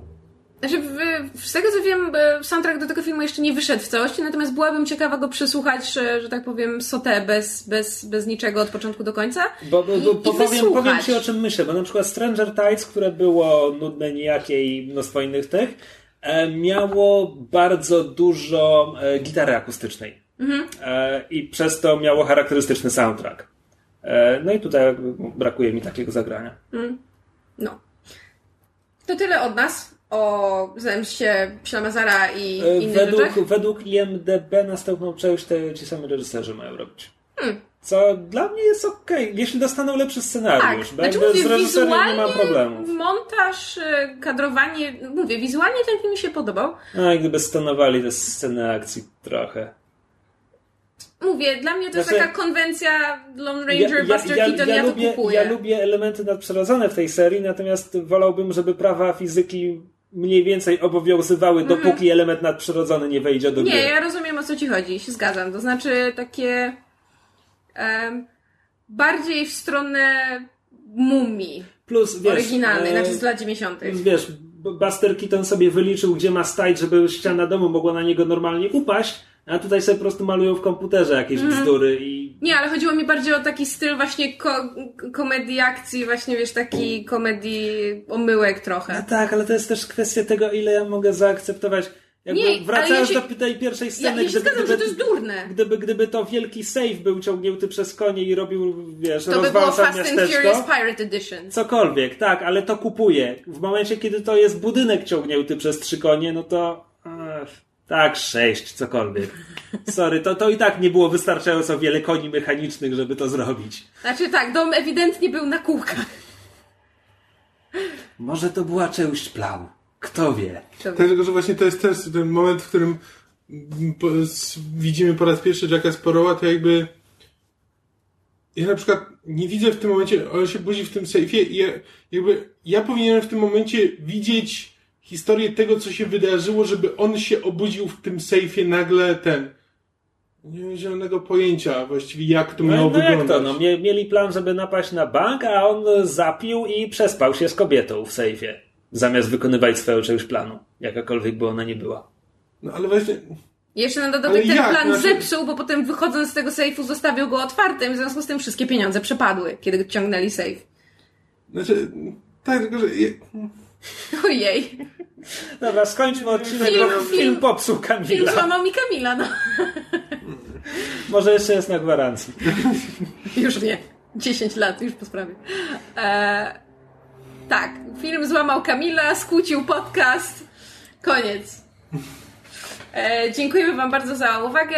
Jak zwykle zachęcamy do kontaktowania się z nami na Facebooku, na stronie myszmasz.pl. Oho! Długi, długi odcinek. E, Na stronie myszmasz.pl możecie też do nas słać maila na myszmaszpodcast.gmail.com i w ogóle szukać nas na social media. Megu, gdzie można Ciebie znaleźć? Mnie szukajcie na blogu katusgikus.pl. I również na Facebooku. Tak. Tak. jeśli chcecie wesprzeć działanie podcastu, to na Patronite. Daj pieniądza. tak. E, No shame. No nie, shame. nie, nie mamy wstydu. Nigdy nie mieliśmy. Dignity. Always dignity. I tym cytatem z teszowej piosenki kończymy na dzisiaj. Dzięki i do usłyszenia w przyszłym tygodniu. Cześć. Pa, pa. A jeśli do nas napiszecie? Będziemy... Będzie nam Szczęśliwi. miło może? Eee. A, bo mieliśmy zmienić formułę, mieliśmy zrezygnować ze zwierzątek. Oh my god! Nie, nie mieliśmy Nie. rezygnować ze zwierzątek. Masz wplatać zwierzątka w Ja ostatni... się nie nauczę, to jest dopiero drugi odcinek, kiedy to robimy. Dajcie mi czas. Baby steps. Baby steps. I hate change. I Jeśli do nas napiszecie, będziemy szczęśliwi, jak wiem, o czym nie powiedzieliśmy. Fuck! Wow, ten odcinek się nie skończy. No to dawaj. Bo chciałam powiedzieć jak, jak morświn i wtedy skojarzyłam to fatalne tłumaczenie. Właśnie, O nie skomplementowaliśmy. Lexile, jaki był beznadziejny jak zwykle. Ale to jest... Ja to o tłumaczeniu mogę powiedzieć tylko tyle, że to jest przypadek dokładnie taki jak z gwardzistami, bo było powiedziane tłumaczenie, było powiedziane aliteracja musi być. Jestem zły na polskiego dystrybutora. E, e, było tłumaczenie, była adaptacja. Napisy były zrobione z tłumaczenia robionego pod dubbing. W dubbingu to nie byłby problem, że wszystko jest tak bardzo obok. Jak robisz napisy z dubbingu, to po prostu każdy słyszy, co było w oryginale i widzisz, że napisy nie mają nic wspólnego z oryginałem. Tak, i to jest. Znaczy, I to jest tańsze, myszu, tak ci powiem. wiem, No tak, wiemy bo jak to jedno działa. tłumaczenie Tak, zamiast dwóch. Znaczy to jakby jako tłumaczenie dla dubbingu ono jest. E, no, no jest. Znaczy, Ale no, jako tłumaczenie dla napisów jest po prostu beznadziejne. No, Znaczy- Jakby fakt, że no, jest po prostu adaptowane z dubbingu, to jest beznadziejny pomysł, no i to już jest akurat wina dystrybutora. Wielokrotnie mówiliśmy, jakie mamy problemy z pracą wykonywaną przez pana Weksile e, i to się nie zmieniło, natomiast muszę oddać cesarzowi co cesarskie. Wybrnięcie z żartu słownego po angielsku horologist, czyli osoba zajmująca się e, czasem, zegarami, pomiarami na e, polski dowcip ze słowem sextans, było całkiem sprytne. No szukał, szukał, aż znalazł. To było okej. Chylę, chylę kapelusze przysłowiowego. I tym optymistycznym akcentem kończymy. Jeśli do nas napiszecie, będziemy szczęśliwi jak morświn pana Jana Jakuba Weksile, który wziął się znikąd w tłumaczeniu. Dzięki, do usłyszenia w przyszłym tygodniu. Co? O kurde. Nie wiem, no, wymagacie ode mnie za dużo. Dobra, Kończ waść. uważam ten odcinek za skończony i idę sikać.